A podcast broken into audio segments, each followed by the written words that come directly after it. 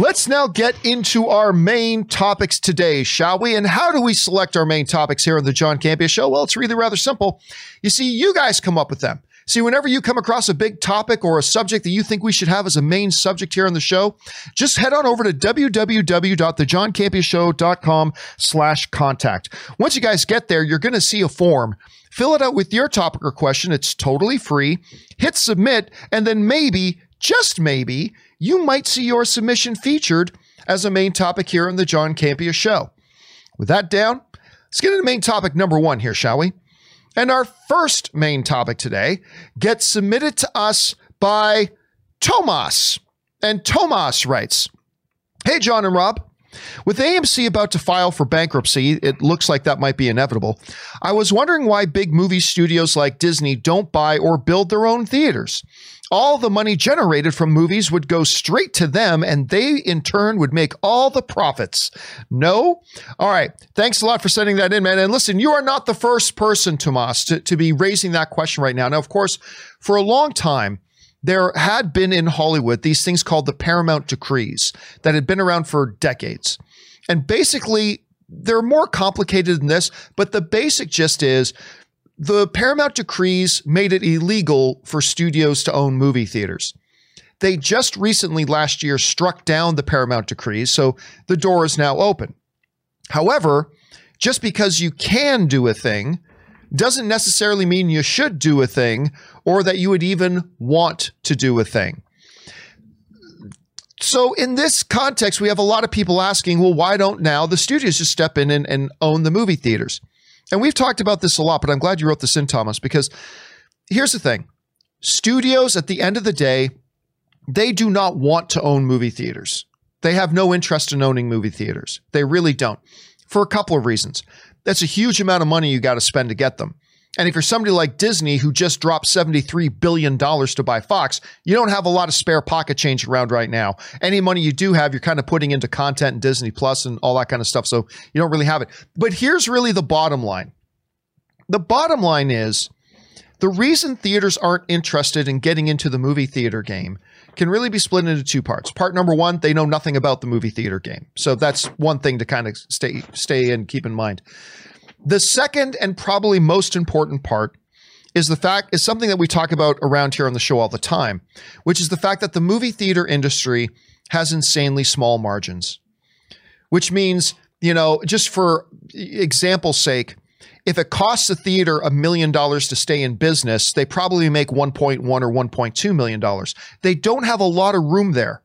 If they suddenly lose 30% of their income, suddenly now, instead of making one to $200,000 in profit, they actually make less than what they need to keep the lights on and they go out of business. The studios understand that. That's why they've always liked their relationship with movie theaters doing their thing because they know we don't want to do it. We'd rather have you do it. And so that's why you're seeing a lot of studios preemptively coming out and saying, nope, we have no interest in buying movie theaters, whatever, because there's just people think like, Rob, here's the thing about movie theaters and understandably so, because today you go to these movie theaters and they look like these giant temples of the movies, right? And and they're great and they're glorious. And so it creates this impression for us. People think that, oh wow, movie theater business, you're rolling in money. The reality is it's really not. And it's it's razor thin margins and all that kind of stuff. And it's just not something that the the theater or the studios really want to be a part of or or be involved in in any way, shape, or form. So I don't know, Rob. If somebody were to ask you, you know, hey, why doesn't Disney just buy AMC or something like that? How would you respond to that? Well, for this, pretty much what you just said. But remember, I mean, uh, it's it's not just owning a building where they show movies. You've got uh, uh incredible amounts of employees. You, it, it's a it's a whole ecosystem of businesses that you're having to deal with. Now, if any company bought movie theaters, Disney, being in the hospitality business with their theme parks, would probably be an ideal company to own movie theaters. But like you said, there's no way Disney's going to get invested in such a business with that with those margins. There's no there's no profitability as far as the kind of profitability that they earn from their parks or whatever any of their other businesses. So there's no incentive. Like why would Disney the only incentive I could see, and I don't know the economics behind this, is that they need places to open their Marvel movies and their Star Wars movies and their Pixar movies. So, in that sense, maybe, but then they would have to own so many movie theaters to make it profitable on that level, and they would have to have a c- constant pipeline.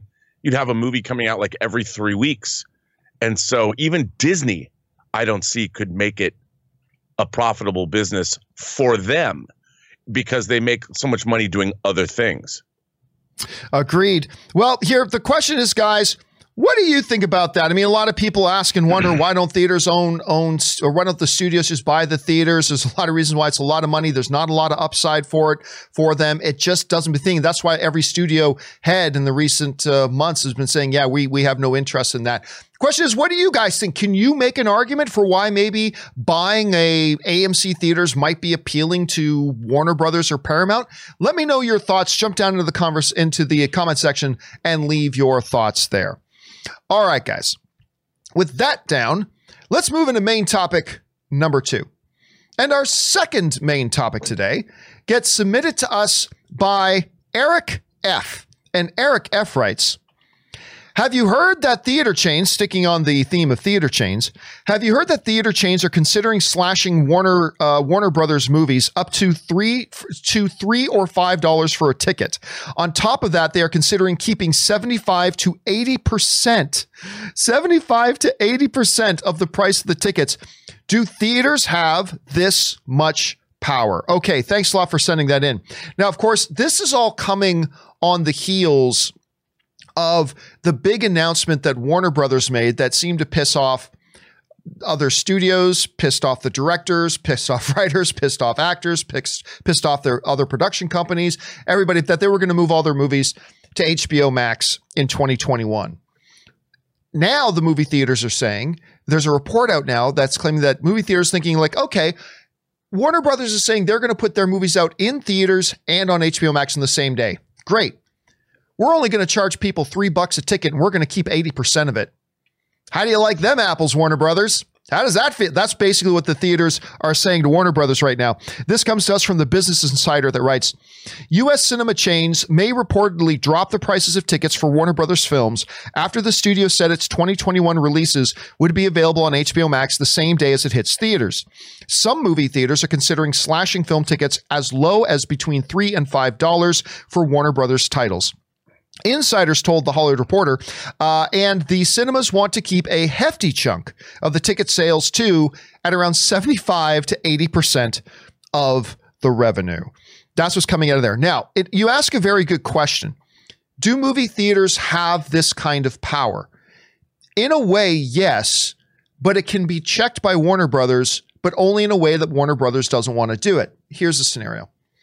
Whenever a movie is coming out, movie theaters and the studios come to an agreement on, you know, what is the terms of us releasing this movie and what are the terms of you as a movie theater carrying this movie.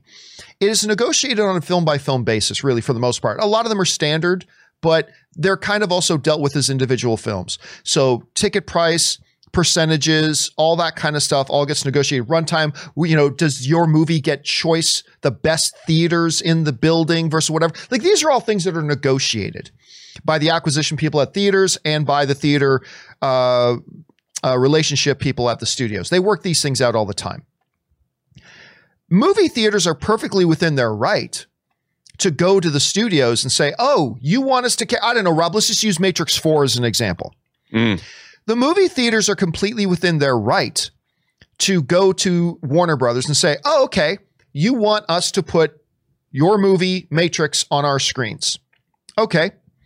We're only going to charge $3 a ticket and we're only going to let you keep 75 cents of that or 50 cents of that or 30 cents of that, whatever. Warner Brothers or AMC or a movie theater chain is completely within the rights to set those terms. Now, Warner Brothers, on the other side of the coin, has the total right to decline those terms and just not put their movie in the theaters. Which is kind of what it feels like, Rob, is what the theaters are trying to make Warner Brothers do in the first place. I feel like they're trying to back Warner Brothers into a corner if they do follow through with this and actually make Warner Brothers go, never mind, we won't put our film in theaters. And the theaters will go, oh, really? That's such a shame. And then they'll go away. Rob, this is a, a, messy situation, no matter which way you cut it.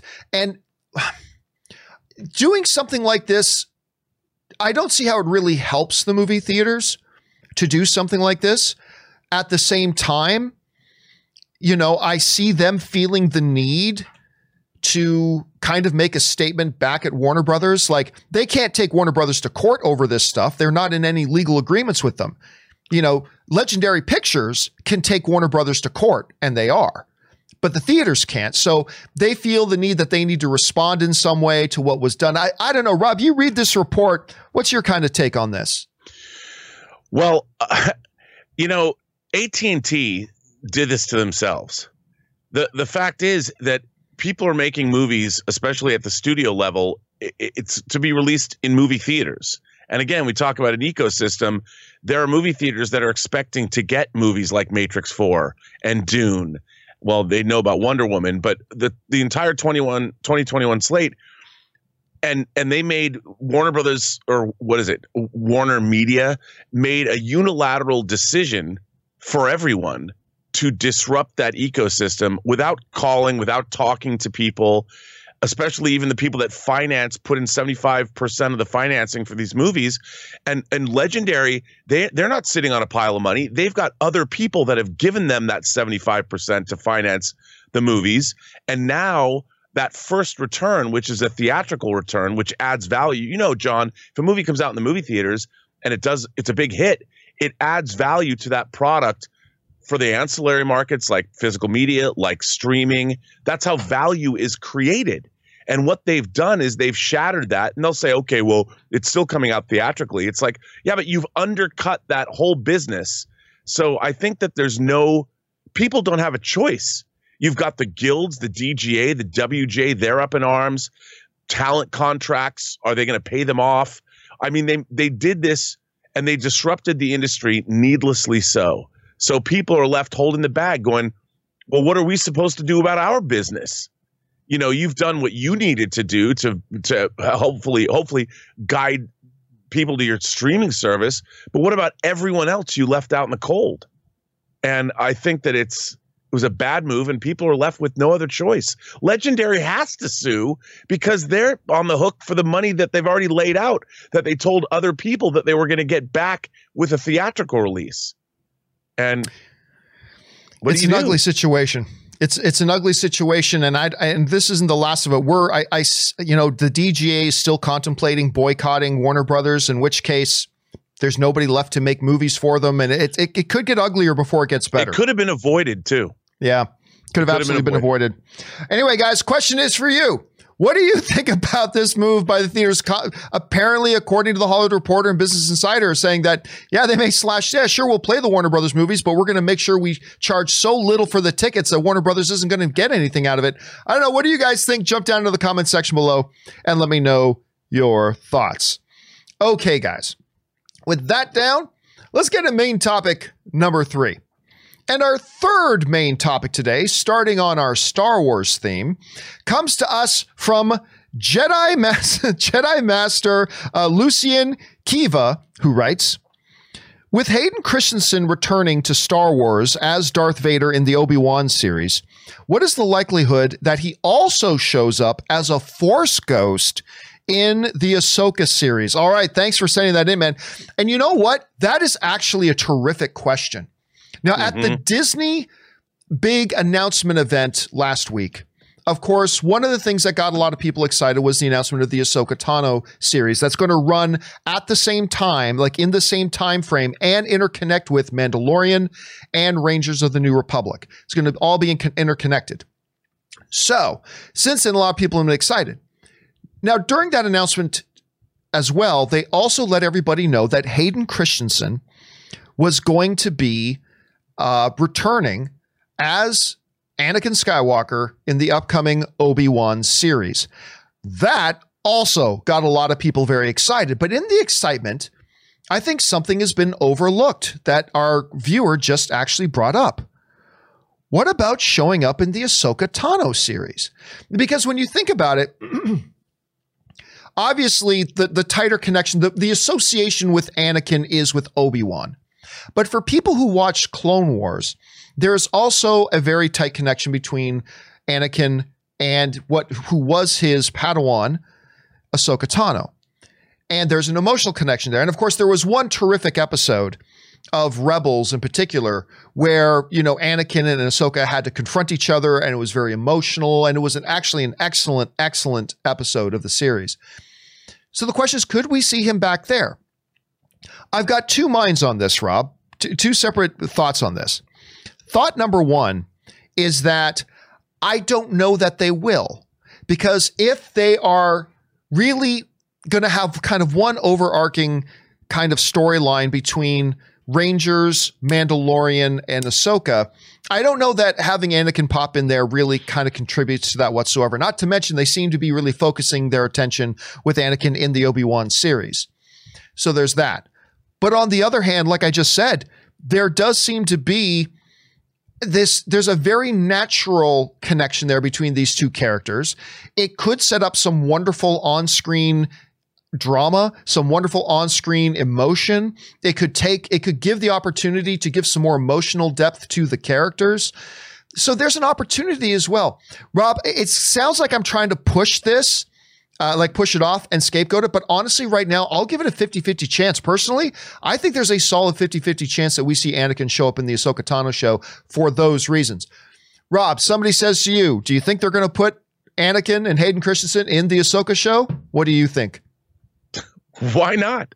I mean, the thing about these shows is, is, is what's so great is they're basically if they're going to still shoot these in Manhattan Beach here in town, I mean everybody's going to be hanging out together. And if you've got access to these people and they're gonna they're willing to do it, I don't think Hayden Christensen is gonna be like, huh, let me think about that. Do I want to be in the the the Obi-Wan show and an Ahsoka Tano show?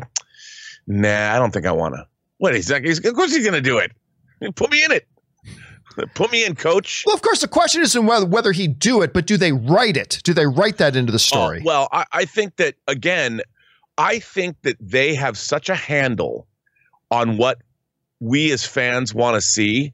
I mean, this goes beyond fan service. This is, John, uh, watching The Mandalorian, I realized uh, when I was watching this final episode last night of the second season, I'm like, they figured out a way to write what I would make up with my Star Wars figures when I was 10 years old.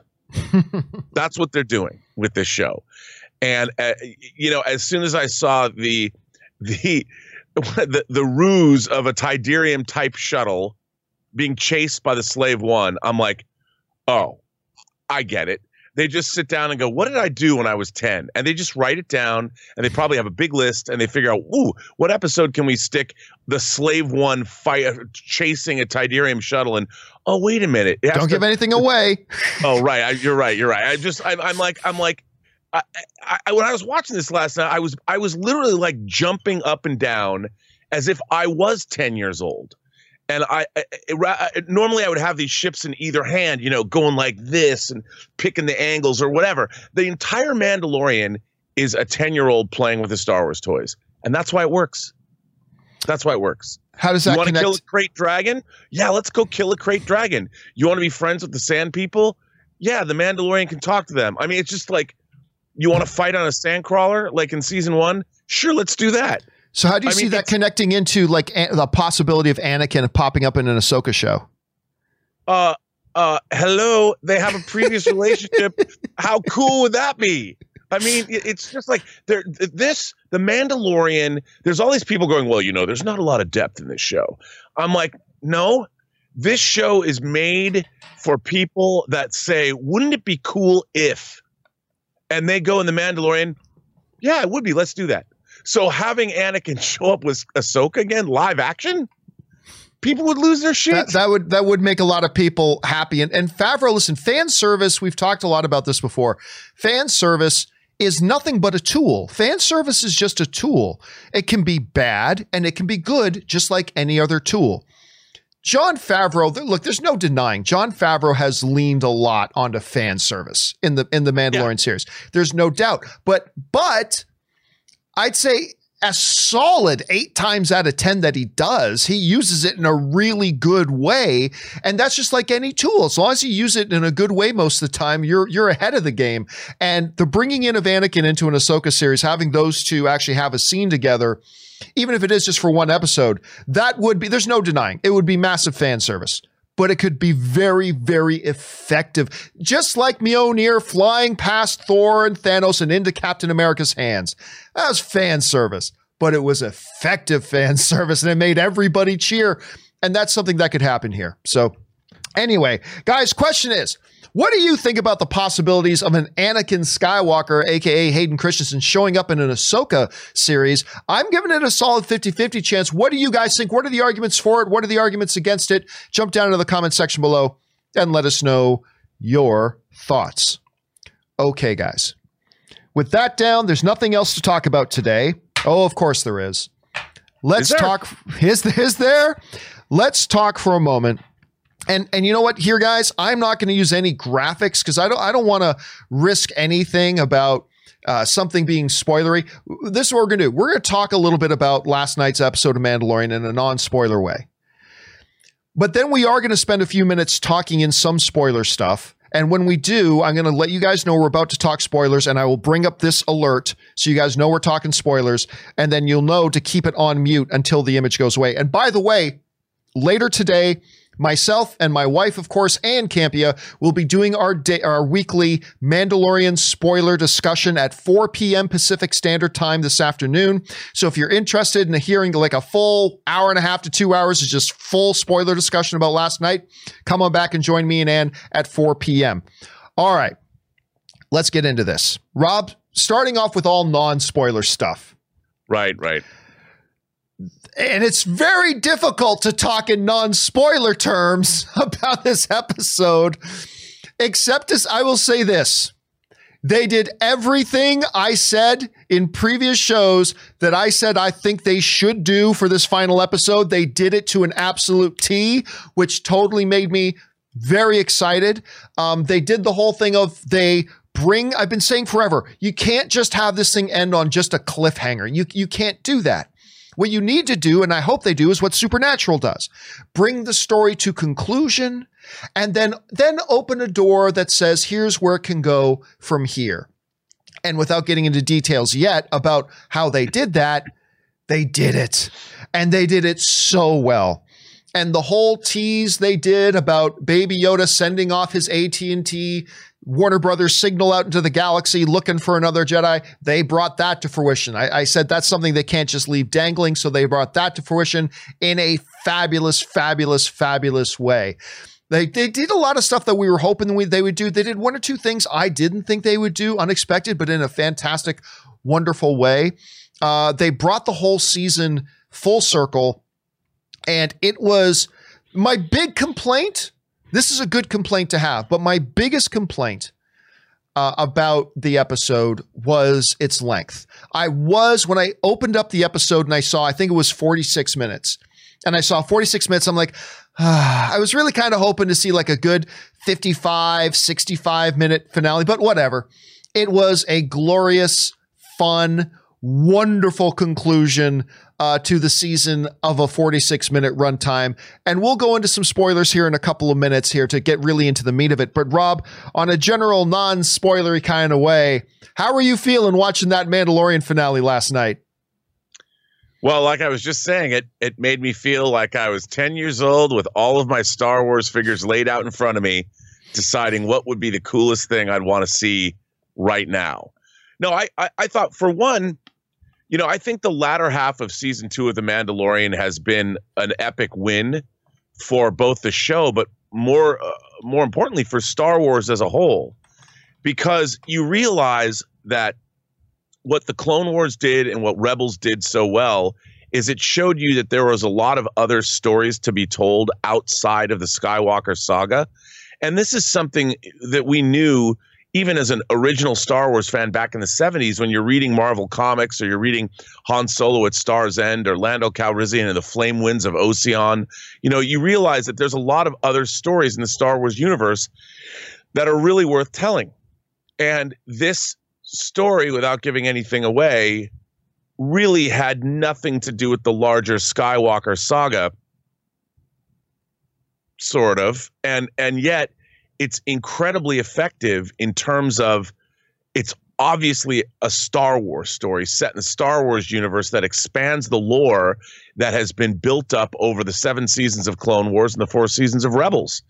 And I think it did more for the Star Wars franchise than the entire Disney sequel trilogy because if you're a longtime Star Wars fan, it's just satisfying. This episode from uh, like every three minutes they gave me something where I was going, yeah, man, that's rad. It's just stuff I've wanted to see, and they kept giving it to me. Give me, give me, give me, give me. It was like the most. It was like snorting a pile of Tony Montana sized cocaine at the end of Scarface, but it was Star Wars. I was I, I, had a giant rail of Star Wars that I was just in in just imbibing, sniffing up into my imagination, and I I I I, I haven't had what a way to end this year. I was having so much fun, and I I just was like, dude. I, you know, it's not the deepest stuff in the world. I mean, it's not Breaking Bad. It's not Game of Thrones when Game of Thrones was at its finest. What it was, it was it was like opening my Star Wars toys on Christmas morning for the first time. That's what and, it was. And you know, we'd be remiss. I think we'd be remiss not to point that. I sent out a tweet last night that basically said, uh, "Peyton Reed, you glorious son of a bitch," uh, because look, we know Jon Favreau you know, he oversees the story. He's the one who came up with the story of what was going to happen in this episode. And, and, obviously, full credit to everything Favreau has done. But then it's up to the individual directors to come in and bring what Favreau wants to see in that episode. And it's the director's responsibility to come in and bring that to life, really flesh it out and manifest it. Peyton Reed, the director of Ant Man, Ant Man 2, and the upcoming Ant Man, what is it, Quantumania? Ant Man Quantumania. Peyton Reed directed that episode last night. And everything from the pacing, the choice of shots, how they slowly built certain elements and then quickly got to others.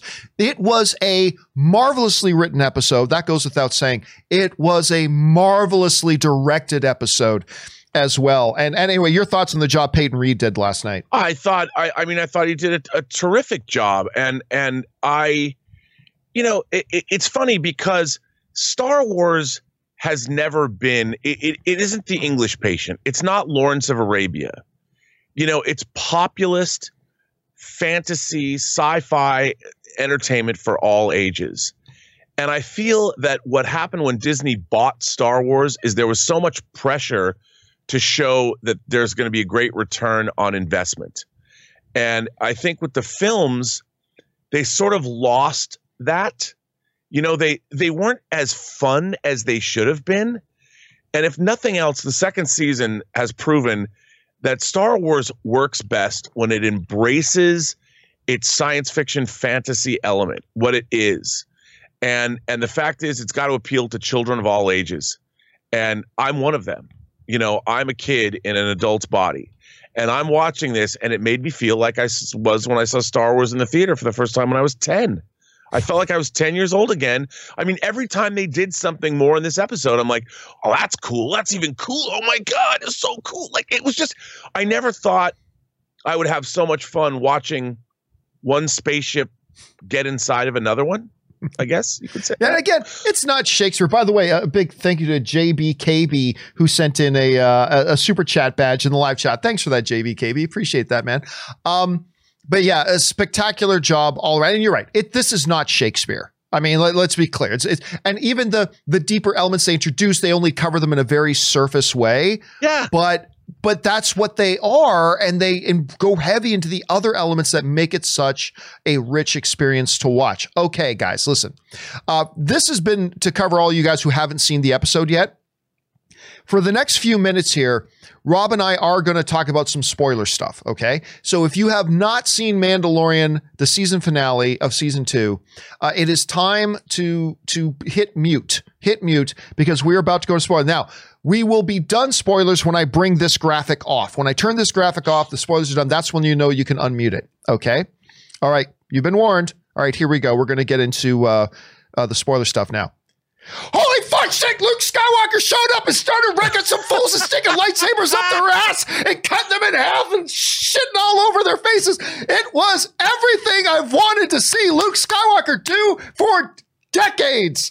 For decades. And I am convinced, I am convinced that Jon Favreau, uh, I mean, I, I suspected before, but I am absolutely convinced that Jon Favreau uh, at least used to watch my AMC movie talk show because I remember one of, one of one of the most infamous episodes I ever did that I talked about the upcoming uh, uh, the Last Jedi movie and I said I said, man, all I want to see in this movie is Luke Skywalker with a lightsaber in his hand and wrecking an entire platoon of stormtroopers, just wrecking shop and do it for five minutes. And I will stand and I will defecate myself and I will do all this. And as soon as that X-Wing came into view, as soon as that X-Wing came into view, it got stiff, Rob. I'm not going to lie to you. It got stiff. I was so, so excited. And then, of course, the, the, listen, and this was the beautiful thing about it, Rob. The decision to kind of, we clearly knew that was Luke. The moment that we saw the X Wing, we all clearly knew it was Luke. And yet, Peyton Reed decided to still veil mystery in it for a while, just seeing his back and the cloak and blah, blah, blah. And then they make it again obvious that it's Luke when we see the gloved hand. So we know we know it's Luke, and yet they still decide to try to keep it a little bit veiled in mystery. Because then we may think, well, I know it's Luke, but what if it's not? They they kept that question in your head, and even when the green lightsaber blade came out, you're like, well, it's obviously Luke. But why are they still keeping it veiled in mystery a little bit? So just, just those little creative decisions to the point that when he finally pulls it off. Now, look, I, I will say this before everybody else talks about it. Obviously, obviously, the CGI on Luke's face was not top notch, obviously, and that's fine.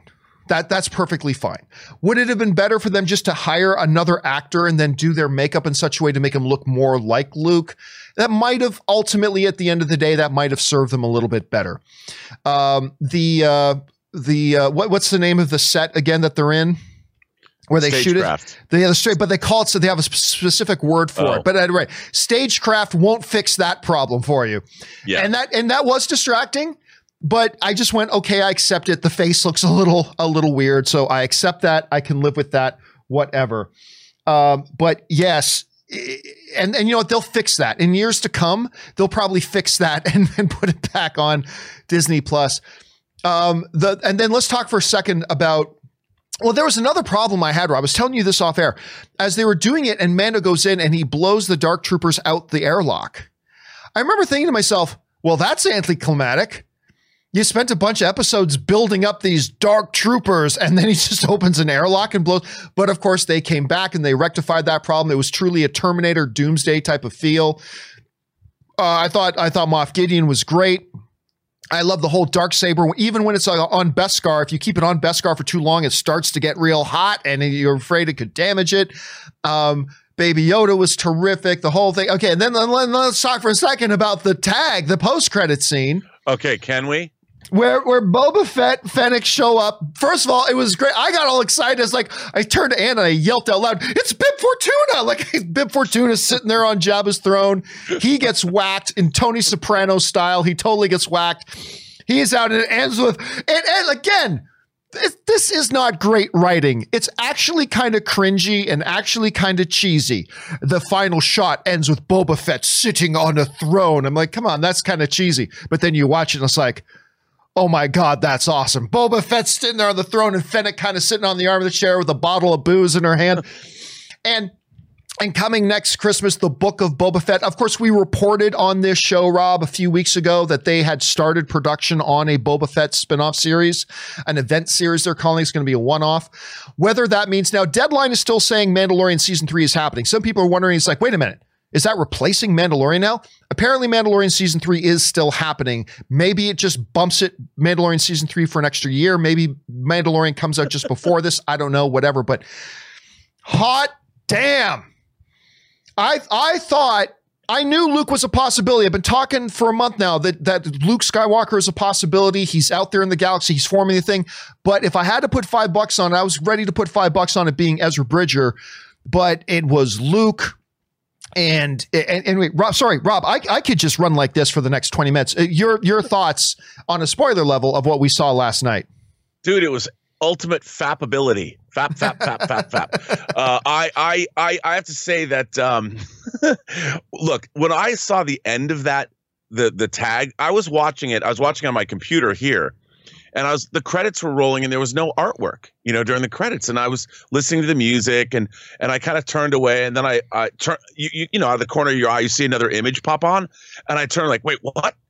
And I couldn't believe what I was seeing. And you see You know, Jabba's palace. the Sons of Tatooine it pans over, and I was like, "Holy!" I, I- and then, and then, look, maybe it was cheesy at the end, but I'm like, you know, they were going to make a live action Star Wars Underworld series. Remember that? And they Yep. wrote like 50 scripts. If Boba Fett has now installed himself as the ultimate crime boss in the galaxy, and the book of Boba Fett is like it's some Godfather 2 esque saga where he takes over the underworld, the Star Wars universe. I'm like, this is masturbatory material for years to come. And I I I mean, I can't imagine what we're gonna see with this show. And having Fennec Shan, I, I, it's just like again, I'm watching this going, dude, dude, I've already eh, all you had to do was show me the the slave one fighting TIE fighters. I'm like, that's all I needed to see. But this episode kept giving me stuff and giving me stuff and giving me stuff. And I I I just again, is it high art? No.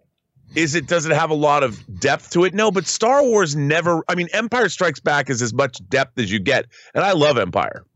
I saw it 26 times in theater. But there's so much interesting stuff in this episode. There's so many directions they can spin off. And in 45 minutes, I have I have 50 different questions. Where did Luke and Baby Yoda go? What happened to Grogu from the time we just met him last season to the beginning of the rise of or the and, Force and we agree he's coming back right like i thought they made that pretty clear with the way he said i will see you again we'll see like he's coming back right like baby yoda's course, I coming mean, back You know, I was on Twitter last night losing my mind about this, and people are like, they're going, well, the Boba Fett show is going to replace The Mandalorian. And I'm like, are you people out of your minds? Do you not know how this works? I mean, uh, look at Chicago PD, Chicago Fire, and Chicago Law, Med. or whatever they. chicago med and chicago Law. yeah they did all those Yeah, I mean, all at the same time. How many CSI shows are there? They could make 10 Mandalorian shows and people would watch. I mean, I, and I would watch. And I'm thinking this is the most genius move. And people are like, well, then why didn't they announce it at the uh, the investor meeting? Because this is much cooler. They didn't have to announce it at the investor meeting because all the investors are going to know. As a matter of fact, they probably already do. I wouldn't be surprised if Disney stock has risen today based on the announcement of the book of Boba Fett, which I, I, I dude. And I'm just we-. They got the new storyline for Din that he's now indebted to Bo Katan to help her retake Mandalore. Um, I mean, and yeah, they didn't announce it, but guess what? You know what? You know what else they didn't talk about or announce at the Disney investor meeting? Avatar 2. Do you think Avatar 2 isn't coming? Of course it's coming. Here's one thing that really stood out to me though, Rob. This this one thing really stood out to me. Is I remember what the moment they showed up in that cantina, and there's Bo Katan with Sasha Banks. But in the other episode that had them, they had a third. They had that dude. Yep. And it's like, did the dude just go, wait a minute, damn it, I just remembered I left the stove on back at Mandalore. I need to take off and go. I'm like, how come, where's he? Why is he not there? And then it dawned on me why they were doing it because it felt like Jon Favreau wanted to have his own A Force um, situation. and they did it. And they did it great. He stuck it to all the here. The force is female. Yeah, bitches, it is. Watch this. and literally had the four of them coming out, weapons blazing. You know, in that shot, the low, and they're all four there. It was almost an. It almost was a perfect recreation of that one picture of those girl, Kathleen Kennedy, those girls wearing those Nike shirts Yeah. that say the force is female. Which, by the way, were not Star Wars shirts. They were Nike Those, those were, shirts. that was they- a Nike campaign. Yes. it's a Nike campaign. But to see that, and he, eh, I, I'm sure Favreau's like, I'm gonna make all those guys eat their words. I mean, that's what they do in the show. They just think stuff up like, "Hey, let's turn this on on its ear, where no one's gonna complain because we've already established these characters. They're all badasses, and let's let's have them come in, you know, weapons hot." I, I love that. I, I, I, just- think it made I everybody love- happy. I think it I made laughed. everybody I happy. laughed. I'm like, because if you know how to do it, I mean, the problem is, you know, if you want to do these things, if you want to have great uh, characters that are played by traditionally people that haven't had a chance, uh, nobody would care if the writing is great and the characters are great. You have to do it in such a way you can make anything cool. You just have to take the time. That means you don't put your agenda first. You put your characters and your story first and make it cool.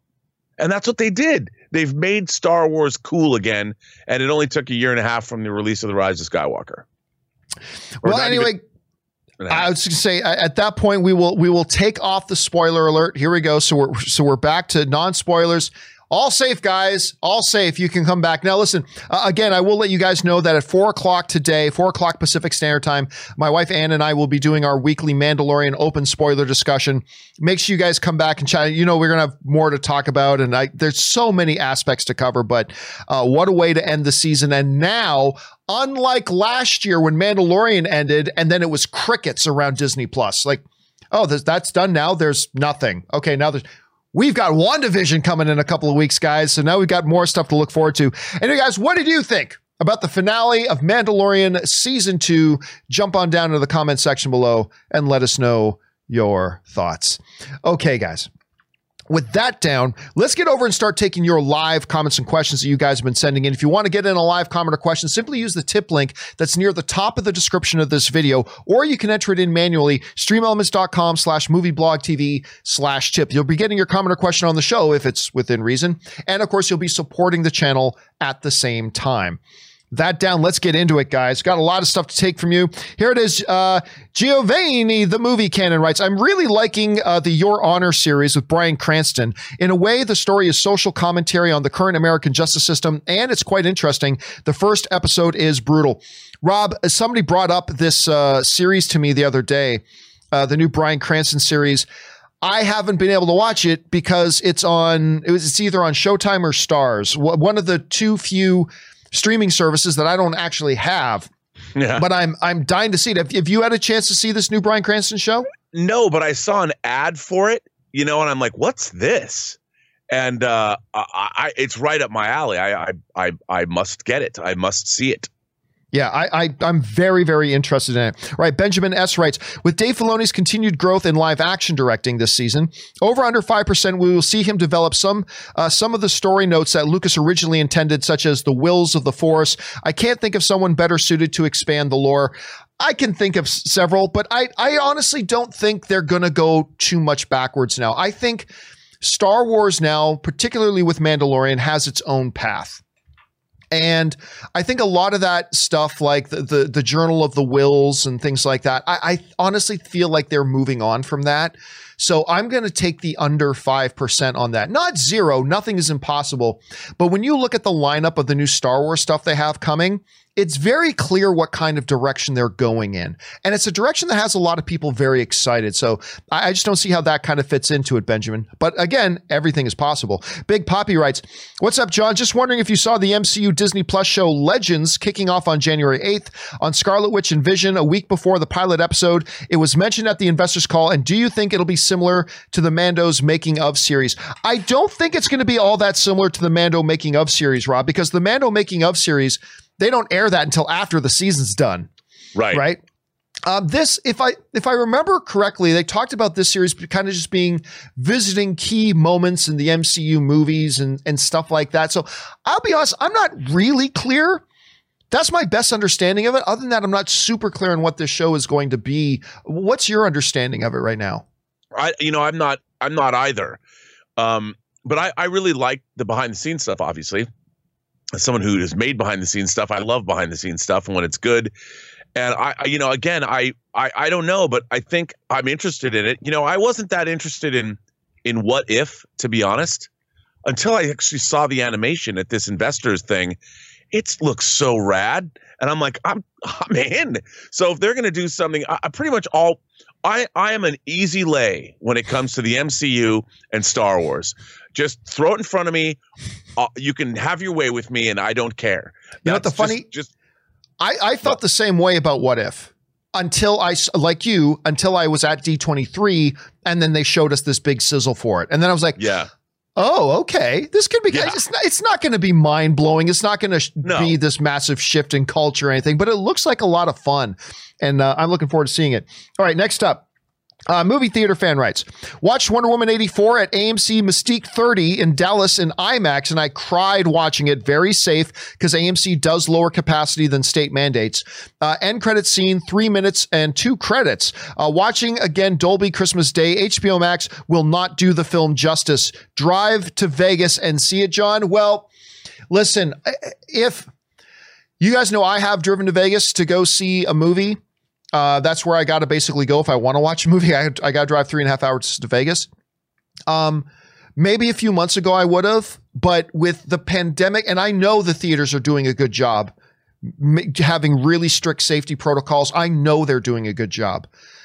That said, the way, and I, am just speaking for myself personally. I'm not trying to tell anybody else what to do. I'm just t- telling you personally for myself. The way this pandemic has spiked. And we there is a light at the end of the tunnel now finally. But the way we're currently in this massive spike rob we had 3500 americans die in one day the other yep. day. Die in one day. And so right now in the immediate circumstance i feel like if i don't have to go do that then i shouldn't go do that. And, and again i'm just speaking for myself so for now, I will not be going to the theater. I certainly not driving to Vegas to go to go see it at this point, unfortunately, because that is really the way I want to watch it. I want to watch it on the big screen. But watching a movie on the big screen in the midst of the worst spike of the worst pandemic is not really a thing I can do right now. But I am looking forward to watching it, and I cannot wait for you know us for us to get out of this mess and uh, and have the theaters open again in whatever way, shape, or form that'll be in when it happens. All right, Shane Sekia writes, Hey, John, sorry for being stuck on semantics, but I'm confused on how different Wonder Woman is compared to other Amazonians. Wonder Woman is of Zeus, but in many of the movies, including Wonder Woman 1984, they have incredible physical powers. How much stronger is Wonder Woman compared to them? Or is she also, or is she also, Wonder Woman has her, has held her own against Doomsday and has shown strength and resilience similar to Superman in many of these movies. Why is she still dodging bullets? How is she not bulletproof? Uh, is this an inconsistency? What am I missing? Well, the way I've kind of gone, Rob, and I, I don't know how you would look at this. The way I look at it is the Amazonians are a very specific race that are kind of like in, in our understanding of Asgardians, like they are just more physically advanced than we are. Right. But in the midst of that, there is one who is even more than the rest, and that's Diana. So, yes, they are all powered, just like all Asgardians are powered, but Thor yes. is just on another level. He is Odin's son. And I, that's how I kind of see it with Wonder Woman. I don't believe, I think in the show, or in the movies, I should say at least, the DC is, has not suggested or hinted that she's bulletproof. She blocks bullets. If she was bulletproof, she wouldn't need to block them. So I don't think they're cons- they're, they're they're considering her skin to be imp- impenetrable. Like even when she was fighting Doomsday, she had the shield, right? So I mean, there's that. So I don't think it's a big issue. I don't know. How do you see that the whole Wonder Woman as compared to the other Amazonians?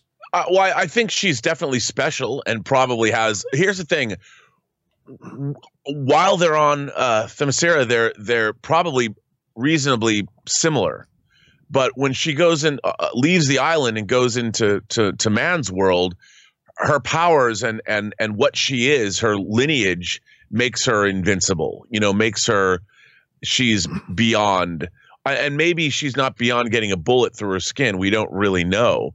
Um, but I think she's I think if you brought an army of Amazonians to our world, to man's world, I think they would all be pretty comparable, but she's probably simply because of who her father is, right? Uh, more powerful. I mean, it's you know, it's just like she's she just has she's more godlike than the rest. Well, she's a demigod. I mean, in, in yeah. that lineage, she's a demigod. So, uh, anyway, well, I'm sure we'll find out more when we actually get into Wonder Woman 84 and the rest of us have a chance to see it. Adam UK friend writes, John, oh my gosh, when lockdown happened, Ben Affleck had a film coming out called The Way Back, in which he is fantastic in, by the way.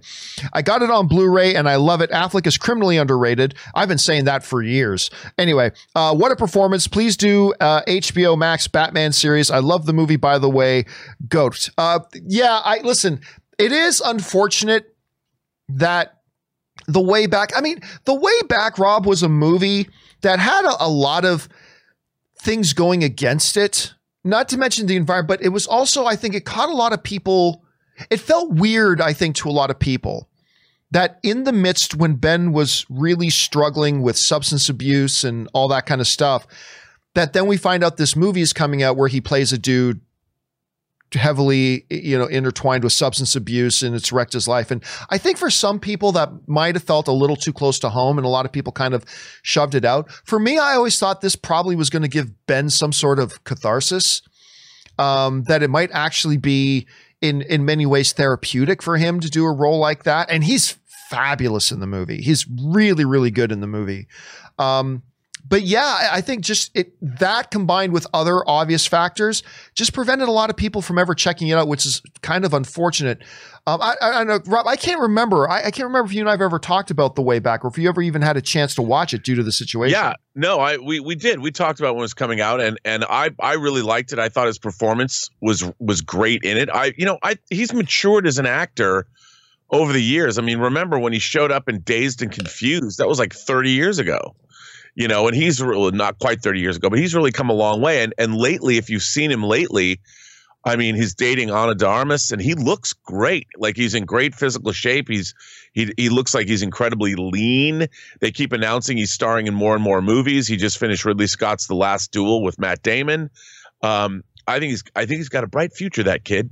Yep. Look forward I, to seeing where he's going to go. I, I, hope he's able to stay healthy because he is one of my favorite personalities in Hollywood. Has been for a very long time. I hope he can stay healthy. All right. Um, uh, Benjamin S writes. Really looking forward to the second season of The Gallery on Disney Plus. My highlight from season one is Dave Filoni's incredible explanation of the Duel of the Fates. Uh, what are you most looking forward to them discussing on this season of the show? Yeah, so the basically it's the documentary series of you know the making of season two now of Mandalorian. I, I, really did enjoy the first one, although they had a couple of episodes that was just a waste of time.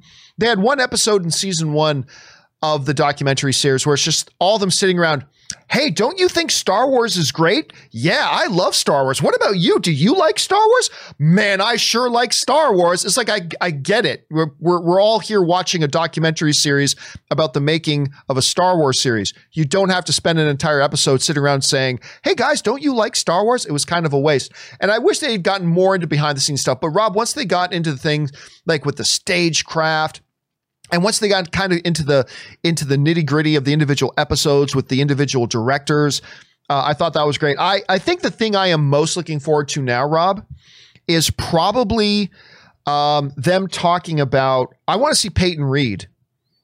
I, I want to yeah. see Peyton Reed uh, talking about um, his episode, this final episode, and and really the creative decisions of what went into it. So that's what I'm looking forward to most. Rob, what about you? I I want to see Peyton Reed talk about what it was like for him to crack open that script and read it for the first time. I'm, I'm like, did you follow The Mandalorian, Mr. Reed? And when you got that script, did you just at the end of it go, hell yeah, I get him to direct this? I mean, like, what? How much fun must that have been for him? And uh, I'd be just curious. All the directors this season, you know, Rick Fumiyama, I always get his name wrong. I mean, he too like he obviously he's a returning director, but when he read that script, going, hell yeah, you know, I mean, it, that must have been so much fun. I want to hear Bill Burr talk about. I mean, I think that scene in last week's episode when he's he's with the talking, Imperial, that guy, the guy who played the Imperial, I forgot. I don't know his name as an actor. He was great, and there was more. We learned more about the Empire in that scene. I mean, that was like the equivalent of of of the scene in Heat where De Niro talks to Pacino and Bill Burr, who people didn't like. And I have to say, I didn't dig Bill Burr's performance when he showed up, but he in season not, one, yeah, in season one, he I thought he was a little too broad and over the top and too Bill Burr. But that scene, oh my God, it should be up for an Emmy. He was great. It and reminded me of uh, it reminded me of the opening of um, uh, Inglourious Basterds Oh, with oh, yeah. uh, Hans Landa sitting there with the guy in the glass of milk. It kind of reminded me of that. Mr. Lapetit. It was so uh, good. Yeah. I mean, it was so good, and just the the uh, I I I loved it. I loved it so much. But that's the thing when when these directors got these scripts, and I want to know what it was like directing those scenes, and because again, you don't need all the hardware, you don't need lightsabers. That was just two dudes talking about imperial policy and carrying it out. And it was high drama. I loved it. It was my favorite scene in both seasons of The Mandalorian. That scene. Um, all right, let's move on here. Next up, uh, Kyle Arking writes Hey, John. I t- today I have officially graduated college as a film major and theater minor. Congratulations, Kyle. That's awesome, man. I've been watching every day since I graduated high school back in 2017 when you started working on your own. I wanted to thank you for always being an inspiration. Oh, dude, thank you so much. And that seriously, man, getting first of all, taking the steps to follow what it is you want to do and putting in the work and getting into school to study this stuff, let alone getting all the way through school and graduating, that is huge. Well done, sir. You are an inspiration to a lot of people. So congrats on that. And thanks for being around for all this time, Kyle. I appreciate that. All right. Peter and Lizzie writes. Hi, hope all is well and happy holidays to you. Thank you so much. And my prediction is at the end when Baby Yoda is reaching out through the Force. You'll have a scene like this. Obviously, came in before the episode aired last night. Uh, is reaching out to the Force. You'll have a scene like the trailer for the Last Jedi when Palpatine when Palpatine's laugh was there. You'll get the voice of Luke. Uh, Mark Hamill. Well, obviously, we are no longer in spoiler mode, so I cannot address right now uh, how off or how close your little prediction was there but you know what it was. All right, thanks for sending that in, Peter and Lizzie. All right, next up, uh, Nicholas Piera writes. Uh, Snyder got caught up in a D, in, in a DC slash Marvel fan war. That's true, but he also participates in this circus. When he called the Ant Man movie "Flavor of the Week" the year it was released, uh, can he really continue to be seen as a victim? On top of that, I think Snyder divided the DC fan base more than he fueled the war between Marvel and DC. Those who yell the most at the release of Man of Steel and Batman vs. Superman are Superman and Batman fans. Uh, I'm 28, been a Superman fan since kindergarten, and I hated Batman vs. Superman and some elements of Man of Steel philosophically. Chris Nolan and Patty Jenkins have also worked on DC movies, but they are not hated by as many people. Well, okay, so where this is all coming from is a few weeks ago. Um, I did. Somebody asked a question about sending a questions like, "Why is what makes Zack Snyder so divisive? What makes him so divisive?" And I think there's there's a lot of things that go into it. Does he make some good movies and some movies people don't like? Yes, but every director makes has has a bad has bad days at the office. Every filmmaker has movies that people like and people movies that people don't like. Every filmmaker does. So that's not what makes him divisive. I think what makes Zack Snyder divisive, and this is what I said at the time, is you have to understand that when his Man of Steel and Batman versus Superman movie came out, he kind of became the face at the time of the DCEU. And he became sort of the creative face of the DCU at a time when the zombie slave Marvel fanboys and the zombie slave DC fanboys and their feud was at its apex. And because of that, it was everything was being compared. Marvel and DC films were constantly being compared to each other. So you had one guy was kind of the face of DC, and he kind of became the kicking bag of that. Now, I say that as a guy that I liked every single DCEU thing that Zack Snyder made but a lot of people didn't, and that's fine. But I don't think the fact that people didn't. Now, did Zack Snyder fuel the divisiveness a little bit? Yeah. I mean, you're right. You you brought up one or two situations, and there were some others as well. Um, he he did do that as well, yes. But I don't think to the degree that it warrants the thing. Because Rob, to this day, whenever I bring up something Snyder's doing, or whenever we bring up Snyder Cut, or whenever we we mention Batman versus Superman, my messages both in the comments section and on Instagram and on social media and in the email inbox are filled with people like, yeah, yay, yay, yay. And on the opposite side of Zack Snyder sucks, everything he touches sucks. You know, and it's and it's just it just pours in. It still just elicits that sort of response on both sides.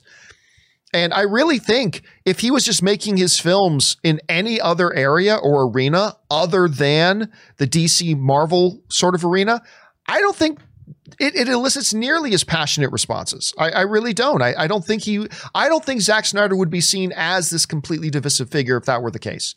So, in a way, I'm not saying Zack Snyder is a victim. I'm not saying that. But I think it is true that he is a little bit of a victim of circumstance to a degree. But anyway, that's my thoughts on that. Rob, I don't know. What do you, what do you make of that?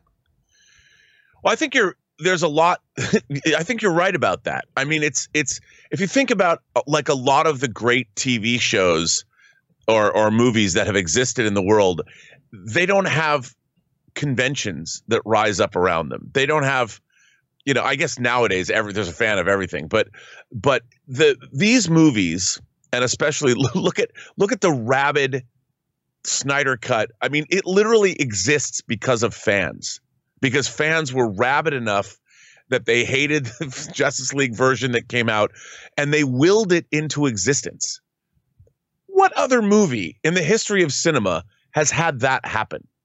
Where it was willed into existence by fans. And now, look, there's a lot of people that like his take. You and I have been defending Man of Steel for years against all the detractors. I don't have to defend, I don't know, English patient. You know, no one's coming after me. I, I, mean, it's we get into flame wars about Justice League and about Zack Snyder and his take on the whole DC EU. You know, and it, it's this is the world that we have chosen. You know, it's, it's like Godfather. This is the world we have chosen, and and um or whatever. And and I think you know you're right about it. It's it, it's just a strange place to exist. If you choose to wade into the waters of science fiction, fantasy, horror, the genre, imagination connoisseurs, I call them, if you go into any of that arena, you're not just a guy making a movie or a woman directing a film. You're somebody that is is basically you're a prophet you know you're you're you're evangelizing you're bringing you're bringing these dreams to the world that you have a built-in collective audience of people that have been since they were children loving this material. And rightly or wrongly you're either going to be accepted or cast out. And um, it's a weird situation man. It's a weird place to be all right, let's move on here. Next up, uh, Black Bono Lala writes, Hey, John, I could be wrong, but maybe Grogu decided his path with the Mandalorian. You can already see he doesn't want to part ways with them. Again, we are past the spoiler part discussion of this show, so I cannot reference how far off or how bang on the money your little prediction there is you know what it is, Black Bono. You know what it is. All right, thanks for sending that in, man. Uh, R. Lee writes, "How can you launch a major streaming service and it's only available on Google and Apple?" Uh, came to Amazon much later and only Roku today. Obviously, talking about HBO Max. Uh, read uh, the holdup. I read that the holdup was HBO and Roku couldn't agree on revenue percentages, but seven months. Somebody at HBO should be let go now. Well, listen, I've been saying that for a while, and, and apparently one of the other big things was HBO Warner Media wanted Roku to phase out the existing HBO app. They wanted them to phase that out, which was going to cause some complications for Roku. They didn't want to do that and all that kind of stuff. Listen, I've said it before, I will say it again. I love HBO.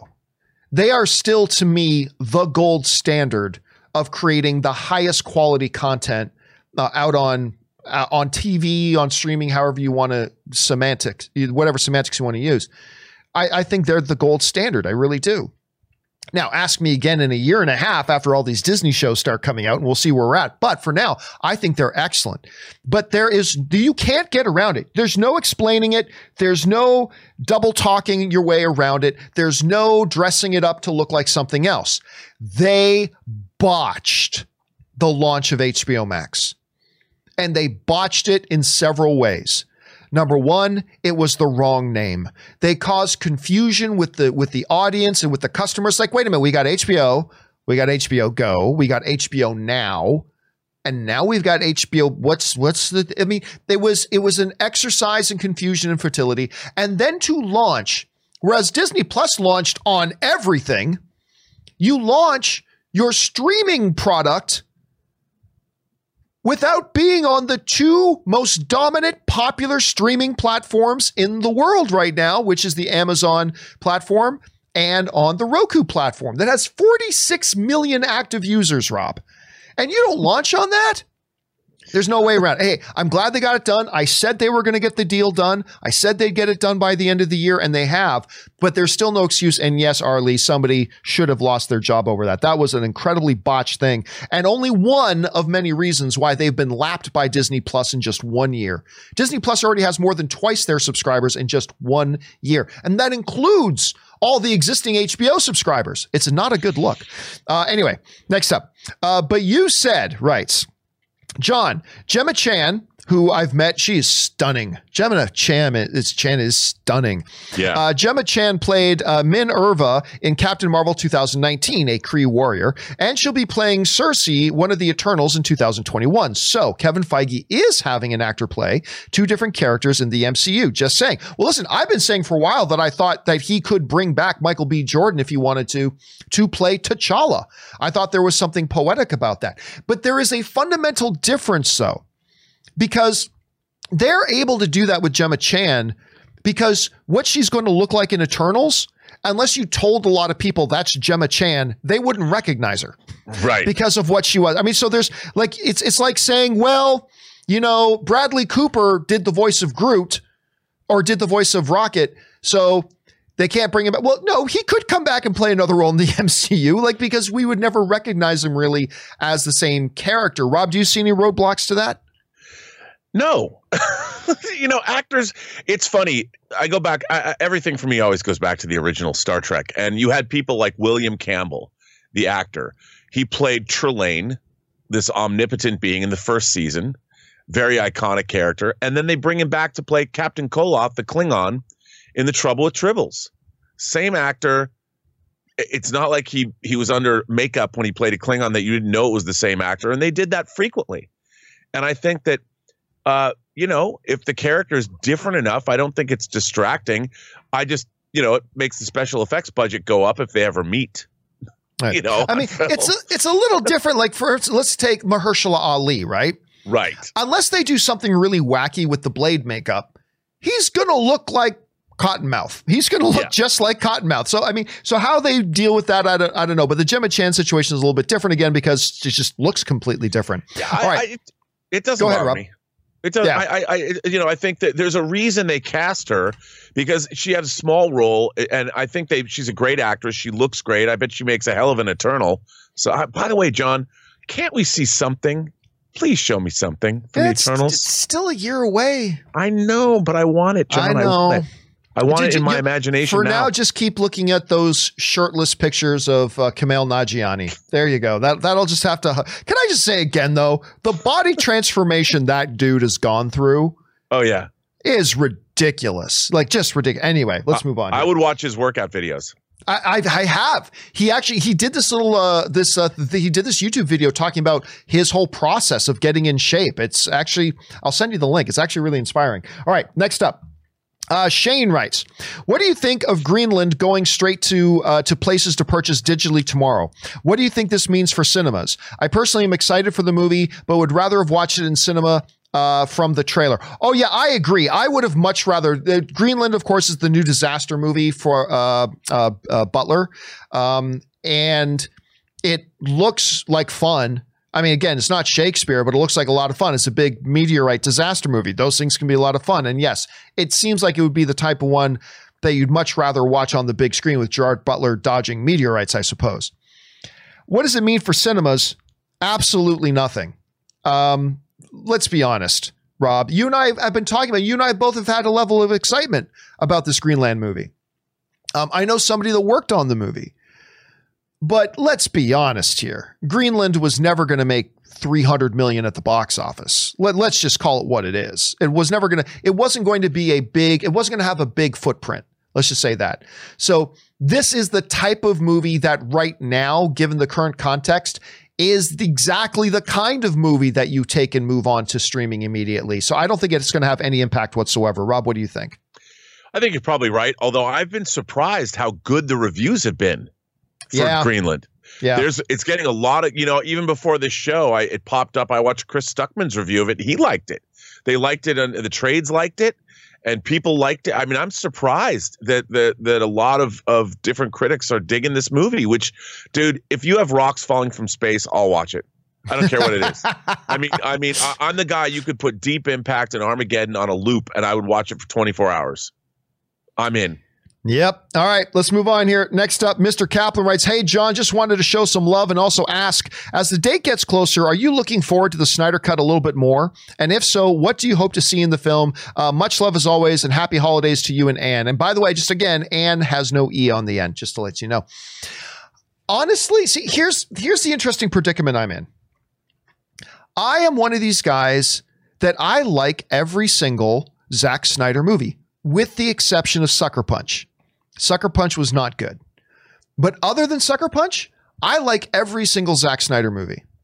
And so, especially Man of Steel, and you've heard me go on and on about Man of Steel.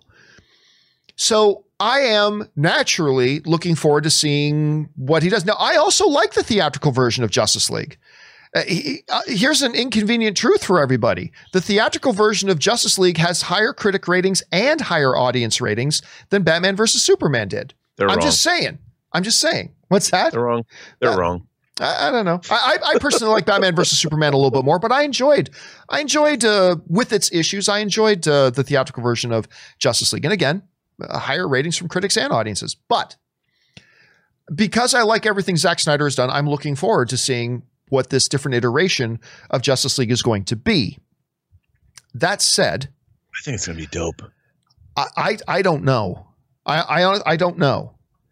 But to be honest, and this is no fault of the movies, this is no fault of the movies. I find the more we get closer to it, all of the arguing and off camera drama and the fan spatting and all of this stuff honestly is turning me off. And again, that's that's not that's not the movie's fault. It's that it's so it's completely unfair. But I find just I, I hear I'm I'm actually to the point now that I even hear the term Snyder cut and I feel fatigue. you know, I feel like my soul gets a little bit fatigued at this point. And again, that is no fault of the project itself. It's just that with all the nonsense, it's just like it's almost becoming a sideshow circus act. And Yeah. I just want I just want it to come out so I can just watch it free of all the noise around it, free of all the hoopla around it, free of all the the the controversy around it because all of it honestly has become a bigger story than the project itself and it's it's becoming a detractor to it to be honest with you right now. And and I don't want it to be. So I don't know Rob, what do you how are you feeling about that right now? Well, it's like you know what? Nobody will buy back a victory faster than fans will. And I think the Snyder wow, cut, that's well said. Well said. and fan I mean fandom allowed for the Snyder cut to exist. And we should anybody who's a fan the power of fandom, the Snyder Cut's existence should be a, a joyful, happy day for a- anybody involved. Why anyone argues about it anymore, I don't understand. I mean, it is a victory, man. It is the it is the pot at the end of the rainbow. All of us fans, anybody who supported Zack Snyder through all this, especially the group, the organized group of people that that had charity events and raised money and and and held the torch for this thing they won. It might be one of the most epic fan victories in the history of fandom. So why anyone is still pitching and moaning and complaining about it i will never understand because what a happy day what a joyous occasion for everyone you know we you and i were talking about who's going to pay for this you know that was the big the biggest obstacle to the Snyder cut happening. We've been saying this from the beginning. It's great. It doesn't matter how what state the movie's in unless someone's going to pay for it. It's never going to get made because there's no way that they can amortize the costs across anything. They can't make money back from it. And I knew, and I said this even on my own show, uh, uh, November no, November of 2019. I said, you know what? Now there's an HBO Max, and if there's one place that it could get made, HBO Max could do it. And they did it. So rejoice, my friends. And now they say it's coming out in March. We're going to see the Snyder cut of Justice League before No Time to or Die. Yeah, No Time to Die. I mean, I can't believe it. The world we live in is truly wondrous, even during a global pandemic. Even during a global pandemic. All right. Uh, next up, We got Mr. Kaplan writes, um, oh no, that was uh, Mr. Kaplan. Next, we're on Jeffrey who writes, Hey John, been watching your show for almost three years now. Thank you so much. I was able to watch Wonder Woman 84 in movie theater and I like it more than the first one. Fan from Singapore, you know, and of course, there's a lot of countries around the world that are already have access to it, which is fantastic. Again, the critic reviews of it have been great. Uh, the the audience reviews we've been hearing from it have been really great so far too, and I'm, I'm very excited to watch it, even though I don't get to watch it in a movie theater. Uh, Lizzie and Peter writes, also forgot to mention, very good job with you, Rob, and the other people that did your movie. Um, that was our Thanksgiving movie to watch. Oh, thank you so much, Lizzie wow, Peter. Cool. Yeah, that is very cool. Thank you so much for that. I really appreciate it. And, and again, just a, a big thank you to everybody who has taken the time to check out uh, check out our uh, documentary, Movie Trailers of Love Story. Seriously, thank you to all of you guys for that. All right, next up, we got Shandy writes. Hey, John, Kathleen Kennedy is now doing a good job with The Mandalorian and the new Star Wars shows. So why would Disney move on her? I would liken it to an NFL team hiring a coach and watching him lose for two seasons and, and then, then, fi- then firing him once he wins a Super Bowl. Here's the problem with the analogy, uh, Shandy, and I see what you're saying, but here's the problem with the analogy is I think what what Kathy Kennedy has done right now is succeeded at something that is different from the thing she failed at. You know, what she failed at earlier, and again, I always have to preface this I am a big Kathy Kennedy fan. I think she is one of the best producers in the history of this business. Her resume is undeniable. Like you, you simply have to be an ostrich sticking your head in the sand to deny what an excellent producer she is. But she has, just because you're good at one thing doesn't mean you're good at something else. And she has not done a good job, in my opinion, as a head of a studio. And that has really manifested itself in two main ways. Number one, her inability to come up with a long term plan when they got things started, which is Exhibit A, the Star Wars sequel trilogy. It's great they got off to a great start, but if you don't have a plan, it eventually catches up with you. And Rise of Skywalker was their come to Jesus moment, mm-hmm. right? It, that that was the consequences of not having a plan. So number one, she failed to have a plan. And number two, she failed at what I believe is her most important responsibility, making sure her and the filmmakers she hires are 100% on the same page, that she understands exactly where they want to go and they understand exactly what she expects from them and she communicates that. She went through six projects with five different directors leaving. It, it, it, it's inconceivable, that level of futility. What she has done right now, that is a win, is she has now positioned the future of the Star Wars universe in a very, very good place right now with announcements like Ahsoka, um, the Acolyte is I'm so excited for. We obviously got the Rogue Squadron one. We've got the Book of Boba Fett coming now that we know. Mandalorian season two just ended on a high note and all that kind of stuff. And that is great. She has put everything in a really good spot. But those, that success is not a direct relation to the failures she has had already. And I, quite frankly, I have lost faith in her, in her ability to chart out a long-term plan and to make sure it executes right and she's exactly on the same page. It's great that her and Favreau have been on the same page. That's great. But she's just failed in too many things. And so I think this makes the best time for her to step away over the next year. You know, that yeah, she had a rough start but guess what? She got Star Wars into a good place. Everybody's excited again right now.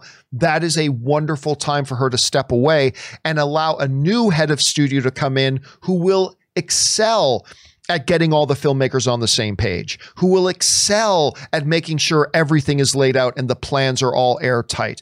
You know, and so Kathy Kennedy can go out on a high note, get back to doing what she's really good at, which is producing and then bring in a new head of studio. So that's that's where I'm thinking they're at, John, and that's that's kind of what I think they should do.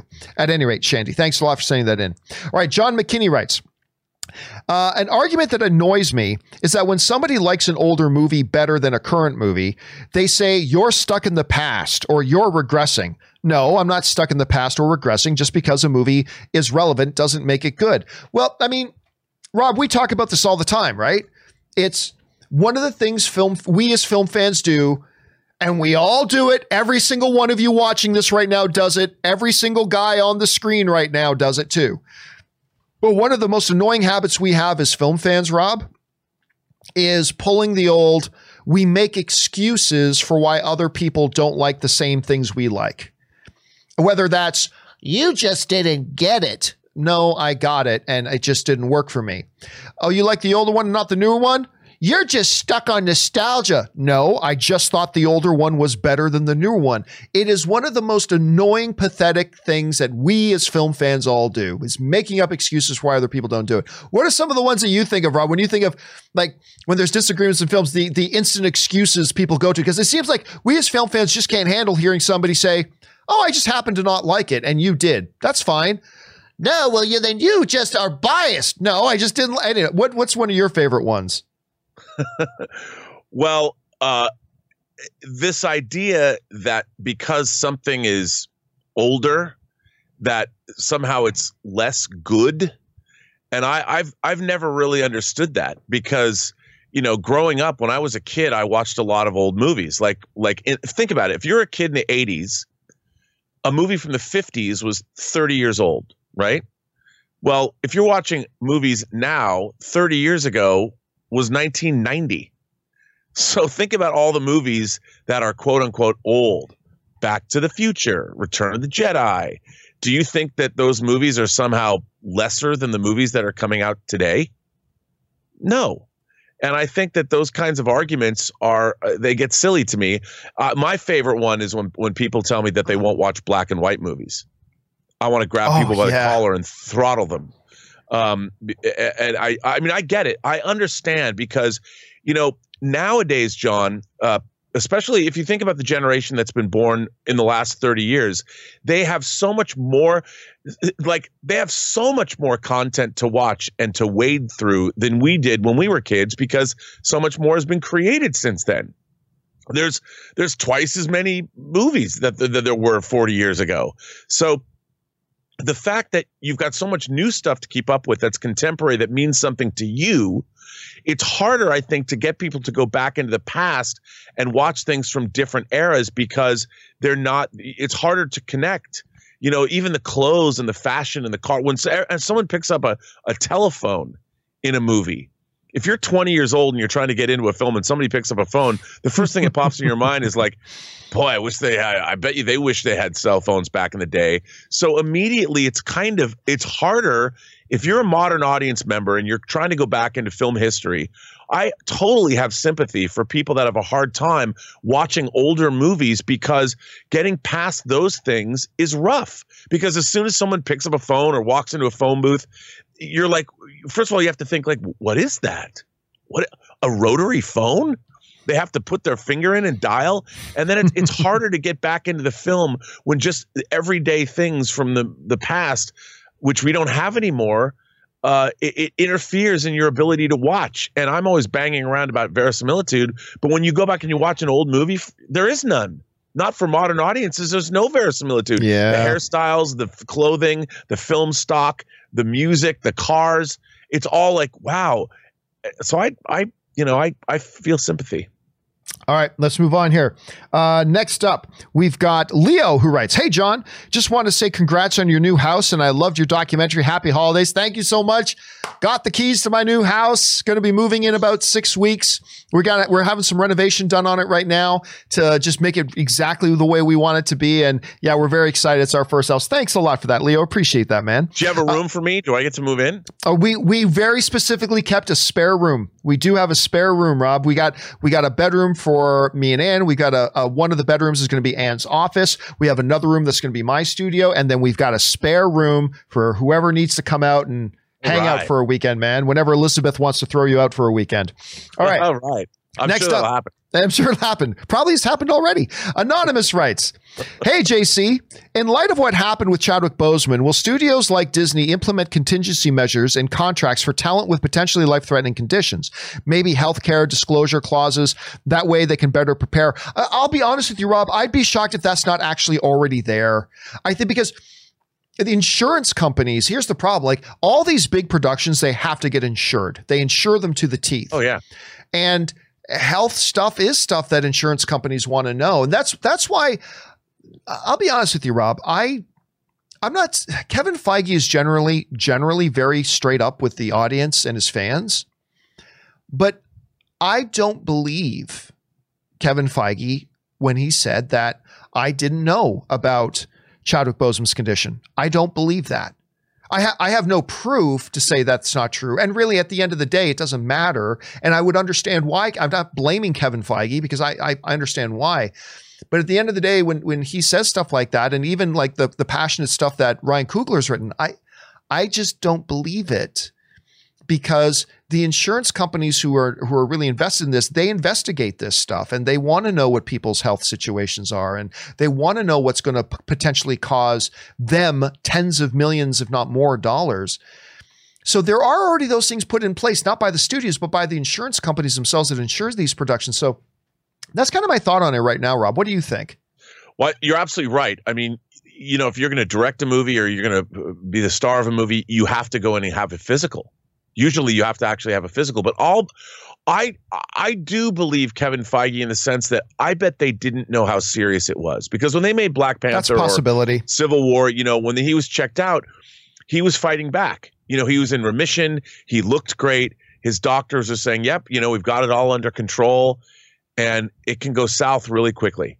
And I think that he put up. He probably fought so hard for so long that eventually it just it overpowered his system and and and it, it, what happened to him happened to him. But um, uh, I, I I think probably people didn't know how serious it was because at some point, you know, you want to.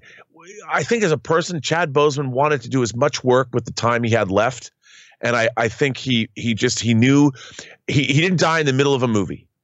I think he knew that new the Rock Maz Rock Bottom or whatever his last performance. That movie, new, that's way, coming looks, out coming out here in the next couple weeks. Yeah, it looks so good, and I'm sure when he was making that movie, I mean, it looks like he's singing and dancing and doing all this stuff. I, I bet he he knew the one thing that sustained him is he's like I'm not gonna I'm gonna get to the end of this movie. I'm gonna finish this movie, and and I think you know knowing you have such a short period of time left, you want to do as much as you can and I think he probably might not have even been as forthcoming because that was what was keeping him alive. You know, and if someone said, "Well, you know, you're too sick to be in this movie," and he's like, "No, no, no, please, please let me finish." Um, maybe he just kept his condition. He didn't want people to dote on him. He just wanted to work like he always did, and he wanted to go out with dignity. And I oh, think I he did that. No, he absolutely did. He absolutely did. Uh, all right, next up, uh, Cameron Nelson writes, "Hello, John if AMC ends up going under, what do you think will happen to the Burbank 16, a, a, Burbank AMC 16? I love going there and I hope it remains a theater in some way. Lots of memories there. Thanks. Yeah. So the AMC Burbank 16, for those of you who don't know, it is a, um, it is like one of the, I think it's the number three busiest movie theater in North America. And it's, it's a glorious, glorious theater. I love it. It's about a 10 minute walk from my house. Uh, I love that place but it is in a situation like most, not all, but most other theaters out there. AMC doesn't own that building. They right. lease it. It's part of the Burbank Downtown City Center. And they lease that building. Mm. And and now there are movie theaters out there where I'm sure the theaters own some individual properties, but for the most part, it's they don't own them. That's why right now, Rob, I can't remember. I don't think you were on the show with me the other day, but one of the things that came out is that not only is AMC running out of money, but they deferred in 2020 because they couldn't afford the rent on all their theaters. They basically asked the landlords, the leaseholders, uh, let us not pay rent right now and we'll get to you in 2021. Well, 2021 is now upon us and they owe $400 million in overdue rent, not to mention the new rent coming up.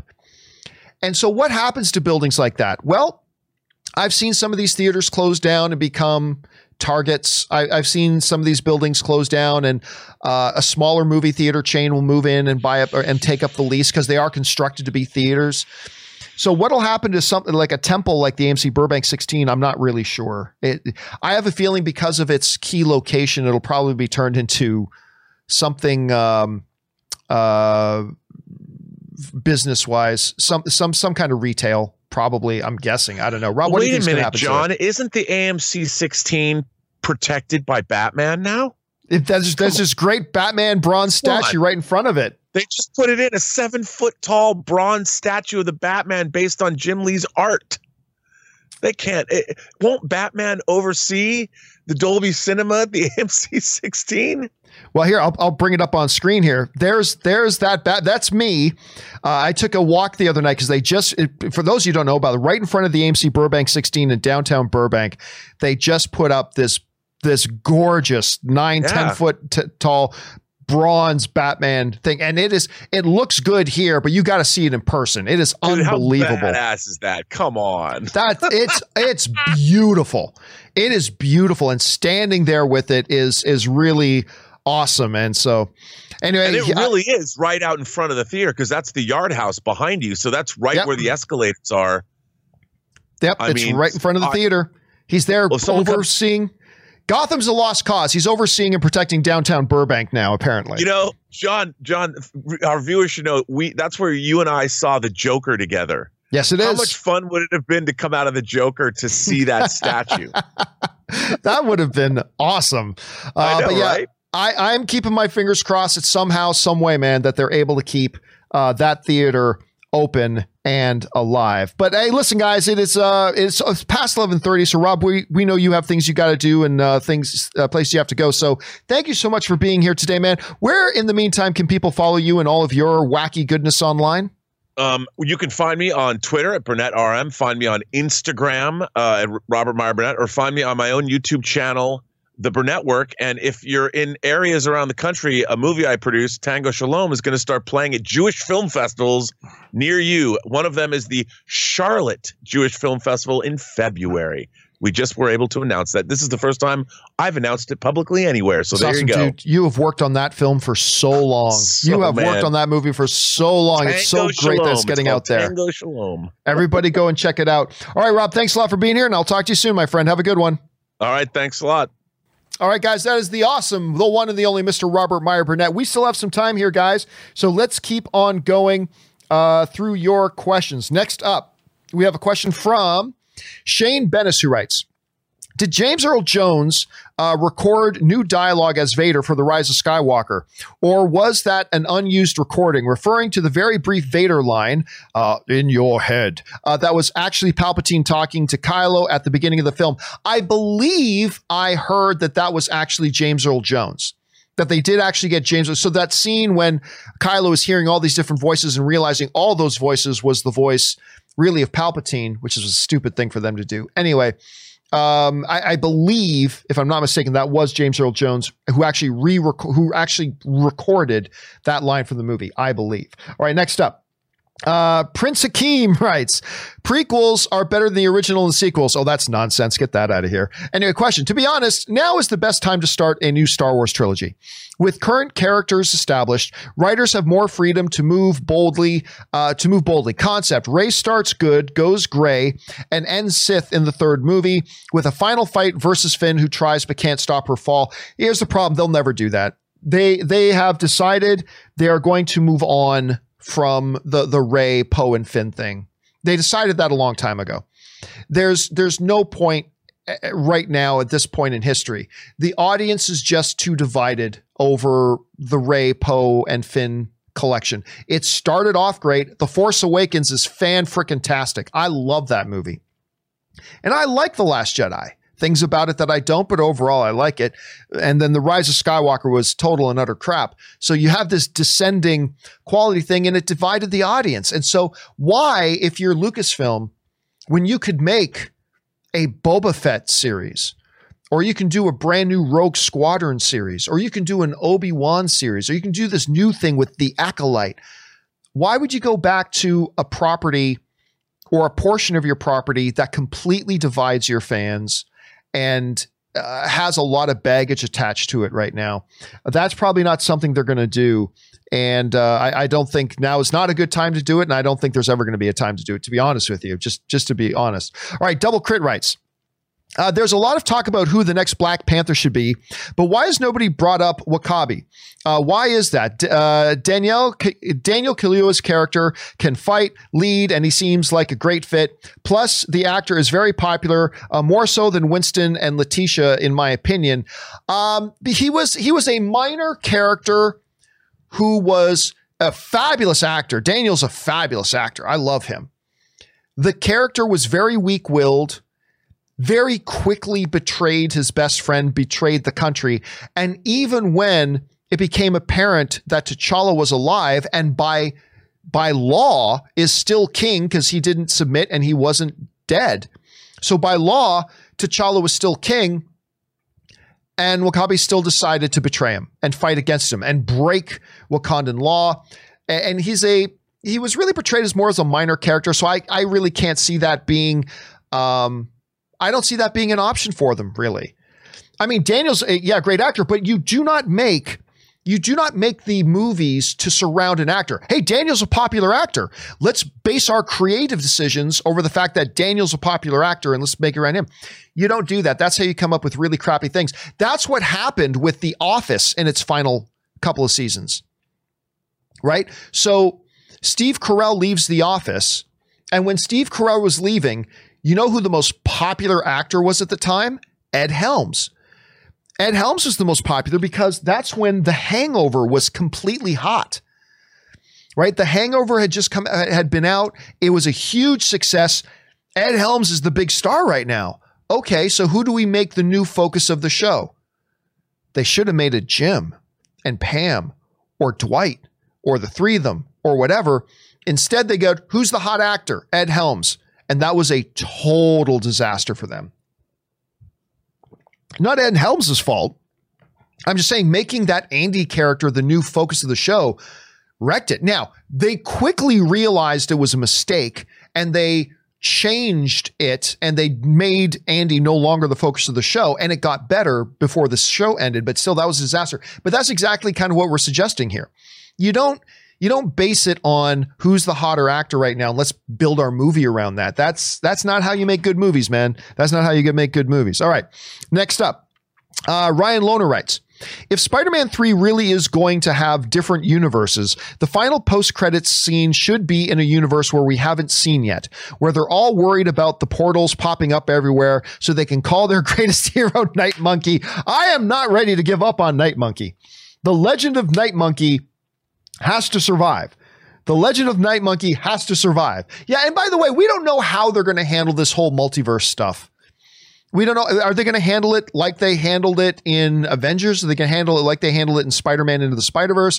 It's hard to say. But either way, we are owed as fans, we deserve Night Monkey, damn it. We deserve Night Monkey. All right, next up. Uh, Yak Attack writes RIP Jeremy uh, Bulloch, aka the original Boba Fett. Your embodiment of Fett through uh, fleeting, though fleeting in the movies, laid the foundation of a fan favorite character whose presence has grown over the years. Yeah, so for those of you who might have missed that, the original actor who was in the Boba Fett armor in the uh, in Empire Strikes Back and uh, Return of the Jedi uh, passed away, which, I mean, it, it just seems like our Star Wars original Star Wars cast is just uh, we're losing them at a at an insane rate at this point. I mean, we've now lost uh, Prowse and we've lost. I the laundry list is huge. And uh, losing the Boba Fett actor was another blow. Now, granted, nobody knew who Jeremy Bulloch was outside of the hardest of hardcore Star Wars fans. I, I understand that, but it's yet another part of our history that is passed on. And and thanks for bringing that up, Yak Attack. All right, next up. I saw Wonder Woman 84. It was my third favorite DCU film, but it was wonderfully okay. The plot is bad. It's slow at times, minimal minimal with action. I think it's uh, I think it tries too hard to have heart at times. The action was good. Pedro stole the show. Good movie for the family at Christmas. Well, at least that's a positive review, man. Again, I have yet, personally, I'm not saying they're not out there and I'm not saying they don't exist, but I have yet to hear anybody say straight up that saw Wonder Woman 84 say, I didn't like it. I haven't heard anybody say they didn't like it yet. It's all ranging from, yeah, it was pretty solid to it's absolutely fantastic. Like that's what I keep hearing. So I, am hoping I feel the same way, man. I'm hoping I feel the same way. All right, Willow, Willow writes. I'm not a medical doctor, but I feel fairly confident saying that the chances of the COVID vaccine turning I, I, I, got some people giving me some grief about this. I feel the chances of the COVID vaccine turning people into Teenage Mutant Ninja Turtles is zero. However, if it did, would you at least be slightly tempted to take it? So, of course, I was joking about that the other day as I said, who knows? Maybe we find out people take the COVID vaccine and it turns us all into Teenage Mutant Ninja Turtles. Uh, I mean, and that is a possibility. Um, Would I be tempted? No. No, not in the least. I mean, you'll feel really cool for five minutes that you're a Teenage Mutant Ninja Turtle. And then the reality of what you now are for the rest of your life would probably become pretty hard. So, no, I would not, Willow, be tempted to take the vaccine if I knew it turned me into a Teenage Mutant Ninja Turtle. Although I'm sure there are some, there are some who would. All right, Chew Becca writes. Hey, John. Although there were a lot of great announcements from Disney, uh, there were almost they were almost all known IP. At the end, Iger said, "And there will be some originals." As if a second thought. Does this mean the end of original stories or franchises uh, starting films? Well, no, not at all. I mean, even if you look in just within Star Wars, right? If you even just look within their Star Wars announcements, they have very established stuff. We've got Obi Wan coming. We've got the book of Boba Fett coming. We've got Ahsoka. So already established things. But we also have the Acolyte, which is a totally new and original thing within that Star Wars world. We've got Rogue Squadron coming, which is set after the events of The Rise of Skywalker. So we're going to have all new characters and maybe some familiar elements, obviously, but we're going to have a whole new story. So even if you look within just Star Wars, there are brand new original things coming in the midst of other recognizable uh, IP that are already there. So I think the same is going to be true across all of the Disney board. We're going to have Disney is going to be very much about the things we know and recognize, but they're also going to throw in new things to build new franchises from, right? You can't always just rely on the same franchises. You got to start some new franchises. So I believe they're going to do that at the same time. Oh, special thanks to Daniel, just sent in a super chat sticker. Thank you for that, Daniel. Appreciate that, man. All right. Thanks for sending that in, Chewbecca. Next up, love the name, by the way. Uh, Patrick uh, Conway writes, I loved all four MCU trailers. WandaVision was weird. Falcon and Winter Soldier was badass. But the Loki trailer was brilliantly chaotic. I love the score, eerie comedic tone. I would love it if it ends with King Loki of Midgard. I don't, I mean, who knows? Who knows what they're going to do with that? And you're right, the MCU stuff, uh, the trailer they stuff for the MCU was great. It really was great. Um, and and they were all so they felt so different. The WandaVision teaser is so different from the Falcon and Winter Soldier teaser that's out there. And the Falcon and Winter Soldier teaser is so different from this Loki teaser that's out there. They did a really good job.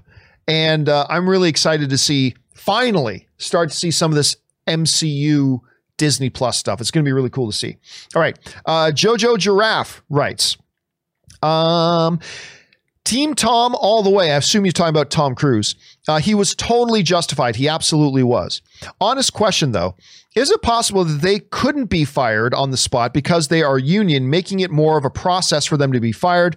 Uh, I'm not trying to take away from what Tom did. No, no, see, here's the thing. Even within union within union rules, right? There are absolutely fireable offenses, even within un- union rules. Now, I'm sure that a union, so for instance, what these guys did that Tom Cruise caught them doing was clearly a violation of the most important rules going right now on movie sets COVID safety protocols.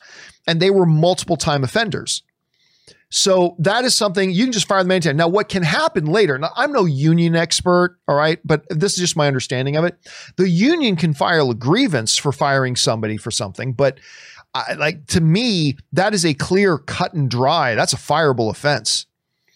If Tom Tom Cruise would have been completely justified to just walk in, a movie that's already been shut down a couple of times because of COVID, saw a couple guys again breaking COVID COVID uh, COVID protocols. He would have completely justified just walk in the room and say, "You and you leave. You're fired. I just caught you breaking COVID protocols. Fired. You're out." He didn't do that. He was far more gracious with them than I would have been. Because I would have screamed and yelled at them for putting my project on the line and putting my health at risk and putting the lives and the health and the jobs of everybody that worked there at risk, I would have like blasted them and then fired them. Tom Cruise decided to let them keep their jobs. He's a much more gracious man than I would have been in that situation. You put your your coworkers' lives and jobs at risk, I'm sorry, you're gone. Like that. You are gone. Cruise decided to make his point abundantly clear and then still allowed them to keep their jobs. Uh, to me, the the amount of graciousness that he showed them was way above and beyond, way above and beyond. Uh, but no, there are certain, even with unions, there are fireable offenses, and that would have easily been one. Uh, Mr. Beast writes. Ryan Gosling and Rachel McAdams, William Shatner and George Takei, uh, Nathan Fillion and uh, Stana Katic. Have you ever had the enjoyment taking out of a movie or show uh, because you found out co-stars dislike or hate each other? It happened to me with the ABC show, ABC show Castle. Nah, never did. Like I, I've known for a long time. I think a lot of Star Trek fans do that George Takei and William Shatner do not like each other. like they said, that goes all the way back to the original series. But you know what? It doesn't in the least. When I watch, you know, a star, one of the old Star Trek movies, and you see Captain Sulu talking to to William Shatner and all that kind, doesn't take anything away from it for me. I mean, I'll think about it for a minute. It's like, yeah, you know, in real life they actually hated each other. Like when you watch Mad Max, Fury Road, Tom Hardy and Charlize Theron did not get along on that set. They very actively do not like each other. But I can still go back and watch that and it doesn't affect me at all. Doesn't affect me at all. I don't care if they get along off camera. I don't care. I don't care if they're banging off camera. I don't care about that either. All I care about watching is do they have good chemistry on camera? And if they do, great. That's all I need to know. And I love seeing Sulu and uh, uh, Kirk together on camera. And it's fine. But nope, never bothers me when I find out co stars didn't get along. I mean, it's unfortunate, but it doesn't bother me too much. All right, Quincy writes. One of two. Killmonger isn't redeemable, yet Loki is. Oh my God, please tell me you're not comparing Loki to Killmonger. Please tell me you're not about to try to compare these two completely different characters. Okay, let's keep reading. Everything you said about him applies to Loki. No, it does not. Homicidal, uh, genocidal maniac, wanted to kill the world. Loki did launch a war on New York, tried to kill the king, the king's Thor and Odin. He did not, actually, he did not try to kill Odin. He did not, he very specifically did not try to kill Odin, but we'll get to that in a minute. Uh, killed warriors, betrayed Asgard. He also indirectly caused the downfall of Asgard by banning his father to Earth when with uh, amnesia, where Odin died shortly thereafter. It's actually was all prophecy. Ragnarok was coming to Asgard regardless. Just just point in fact, Ragnarok was coming to uh, to uh, Asgard regardless, and going to Earth isn't what killed Odin. J- just so it's clear, the movie made that clear. Anyway, uh, yet he is now viewed as a semi good guy in multiple sequels and his own show. Yet Killmonger isn't redeemable. Okay, this is actually rather ridiculous. The Loki character and the Killmonger character are so radically different. First of all, let's look at Loki in through one of the things that makes Loki such a great character is that he is not a cut and dry good guy or bad guy, right? The, and that's always been the case. That's one of the reasons why we liked him so much. Like in that first one, when it came down to it, in the first Thor movie, and we all thought that he was about to, he was trying to arrange for the death of his father. He really wasn't. He didn't, he loved his father. He was mad as hell at him, but he loved his father, and all he wanted to do was look good in his dad's eyes. And so he set up this big thing going on with the ice with the frost giants to try to show his dad, look, look, I am worthy. I saved dad's life. He set that all up just so he could save lives. He never wanted his father to die. There were many occasions when Loki, if he wanted to kill his father, he could have. What he was was an immature, broken character that felt like he just lived in his brother's shadow and always felt like he had to better him and all that kind of stuff. And yes, at some point, he very begrudging, begrudgingly gave the order for uh, the, I, I, keep forgetting the name of the the metal monster, but to kill to kill his brother. But even that was done begrudgingly, right? What I'm saying is, is that Loki was a conflicted character. He was always conflicted about what he was doing but he always let his worst demons kind of prevail and, and he would do really stupid things. And guess what? There comes a point when we're talking about the redemption of, like, say, Killmonger, it is one thing. He did have a little bit of kind of a connection redemption with T'Challa, right? Like when he's dying, T'Challa understood his pain and felt bad for him. He did. And if T'Challa or if uh, Killmonger had lived, you could have a character You could still have a character who maybe even T'Challa forgives on a certain level as his cousin, maybe even tries to be there to support him, and in some way tries to turn his life around. You could have that. You could theoretically have that. But the difference between like Loki and Killmonger also comes just from the straight up madness. Killmonger, make no mistake about it, he wasn't just trying to impress everybody or anybody. He wanted to commit genocide on the world. He wanted to start a world war. And he pro- loudly proclaimed in the movie that, you know, not only will I kill my enemies, but I'm going to we're going to kill their children. We're going to go out and we're going to kill all their children and like all that there's just a different level now also when we talk about the quote unquote redemption of killmonger it's often in the context of whether he could be the next black panther and king of wakanda right and my argument has never been whether killmonger could have a slight change of heart and see the error of his ways. Any character can do that. Any character can do that. But in terms and in the context and in the scope of, can you have a full redemption arc where he now becomes the embraced, acknowledged, and beloved king of Wakanda again as Black Panther? And I'm sorry, but the narrative they have set up makes that completely impossible. And by the way, Wakanda is not Asgard. Wakanda isn't Asgard, and they don't have the same rules.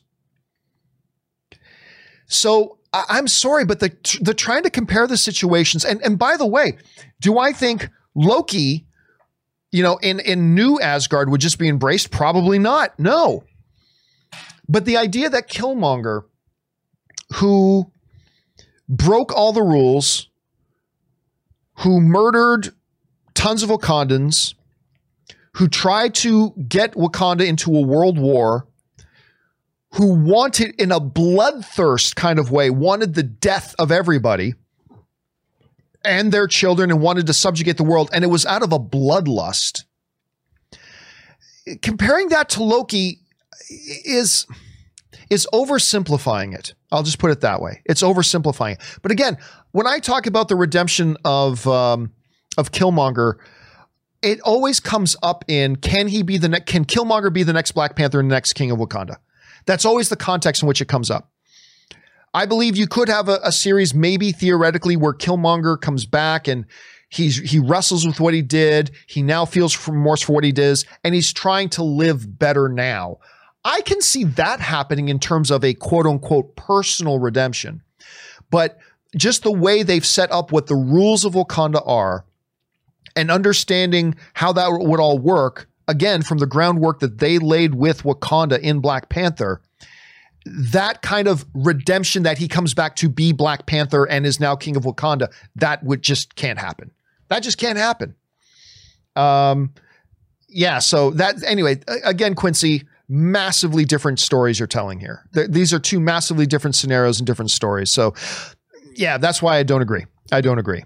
But hey, maybe others do, and that's that's cool. All right, the Wakandan Forever writes. Um, heard any good jokes lately? I remember the Paul Reubens Pee Wee Herman controversy. Oh, I remember that when I was a kid. Uh, it was the first time I ever knew of a celebrity scandal.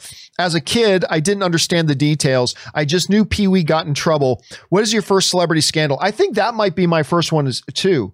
Hold a second. Uh, Paul Reubens caught. Let me. I, I got to see what. What was it? Ninety one. Yeah, in 1990. For those of you who don't know, Pee Wee Herman, Paul Reubens, the actor. In July of 1991, Paul Reubens was arrested for indecent exposure in an adult theater in Sarasota, Florida. Florida. The arrest set off a chain of reactions, nationwide media attention, and changed the general public's view of Paul Reubens and Pee Wee Herman. Yeah, so I guess he went to like a, a porn theater and was caught masturbating in a, in a theater and got arrested for indecent exposure. I think to me that was also the first one I can remember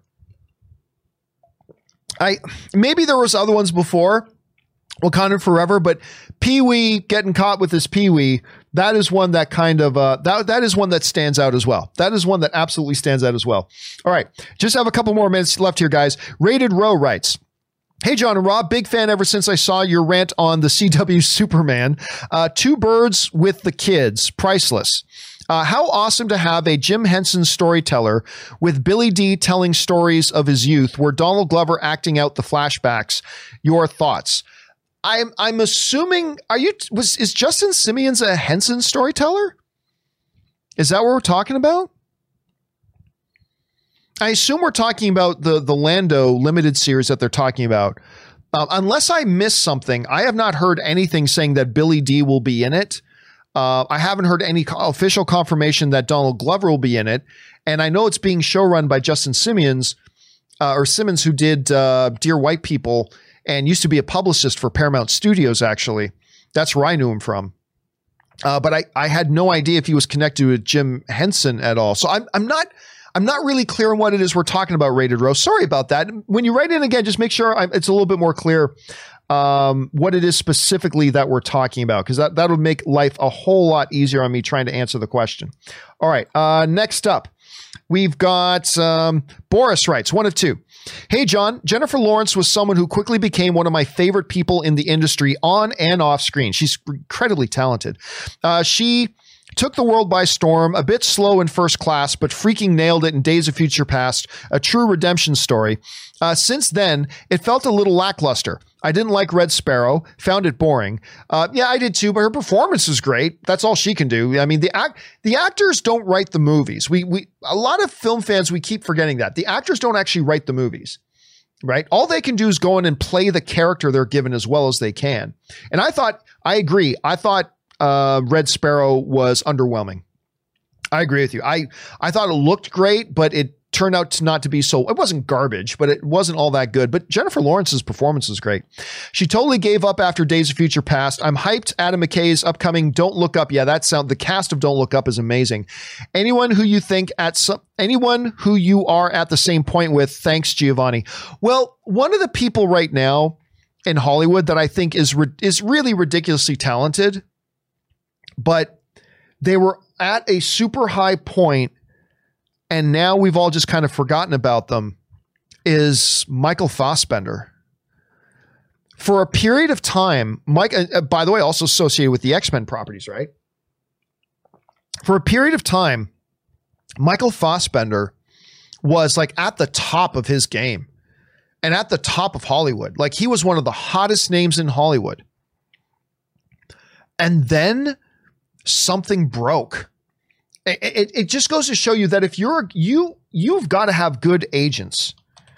Um, you've got to have good agents because even if you're a terrific actor, if you if you appear in stinker after stinker after stinker, eventually what happens is the audience no longer trusts a film that you might be in.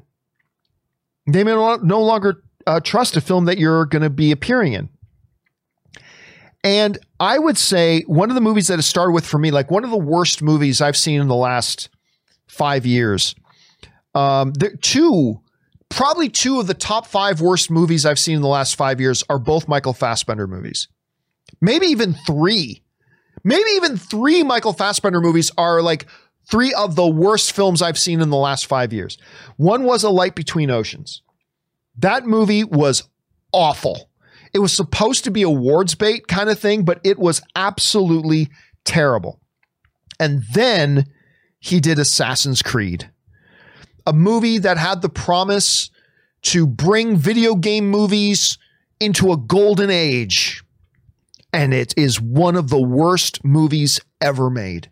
It is so bad.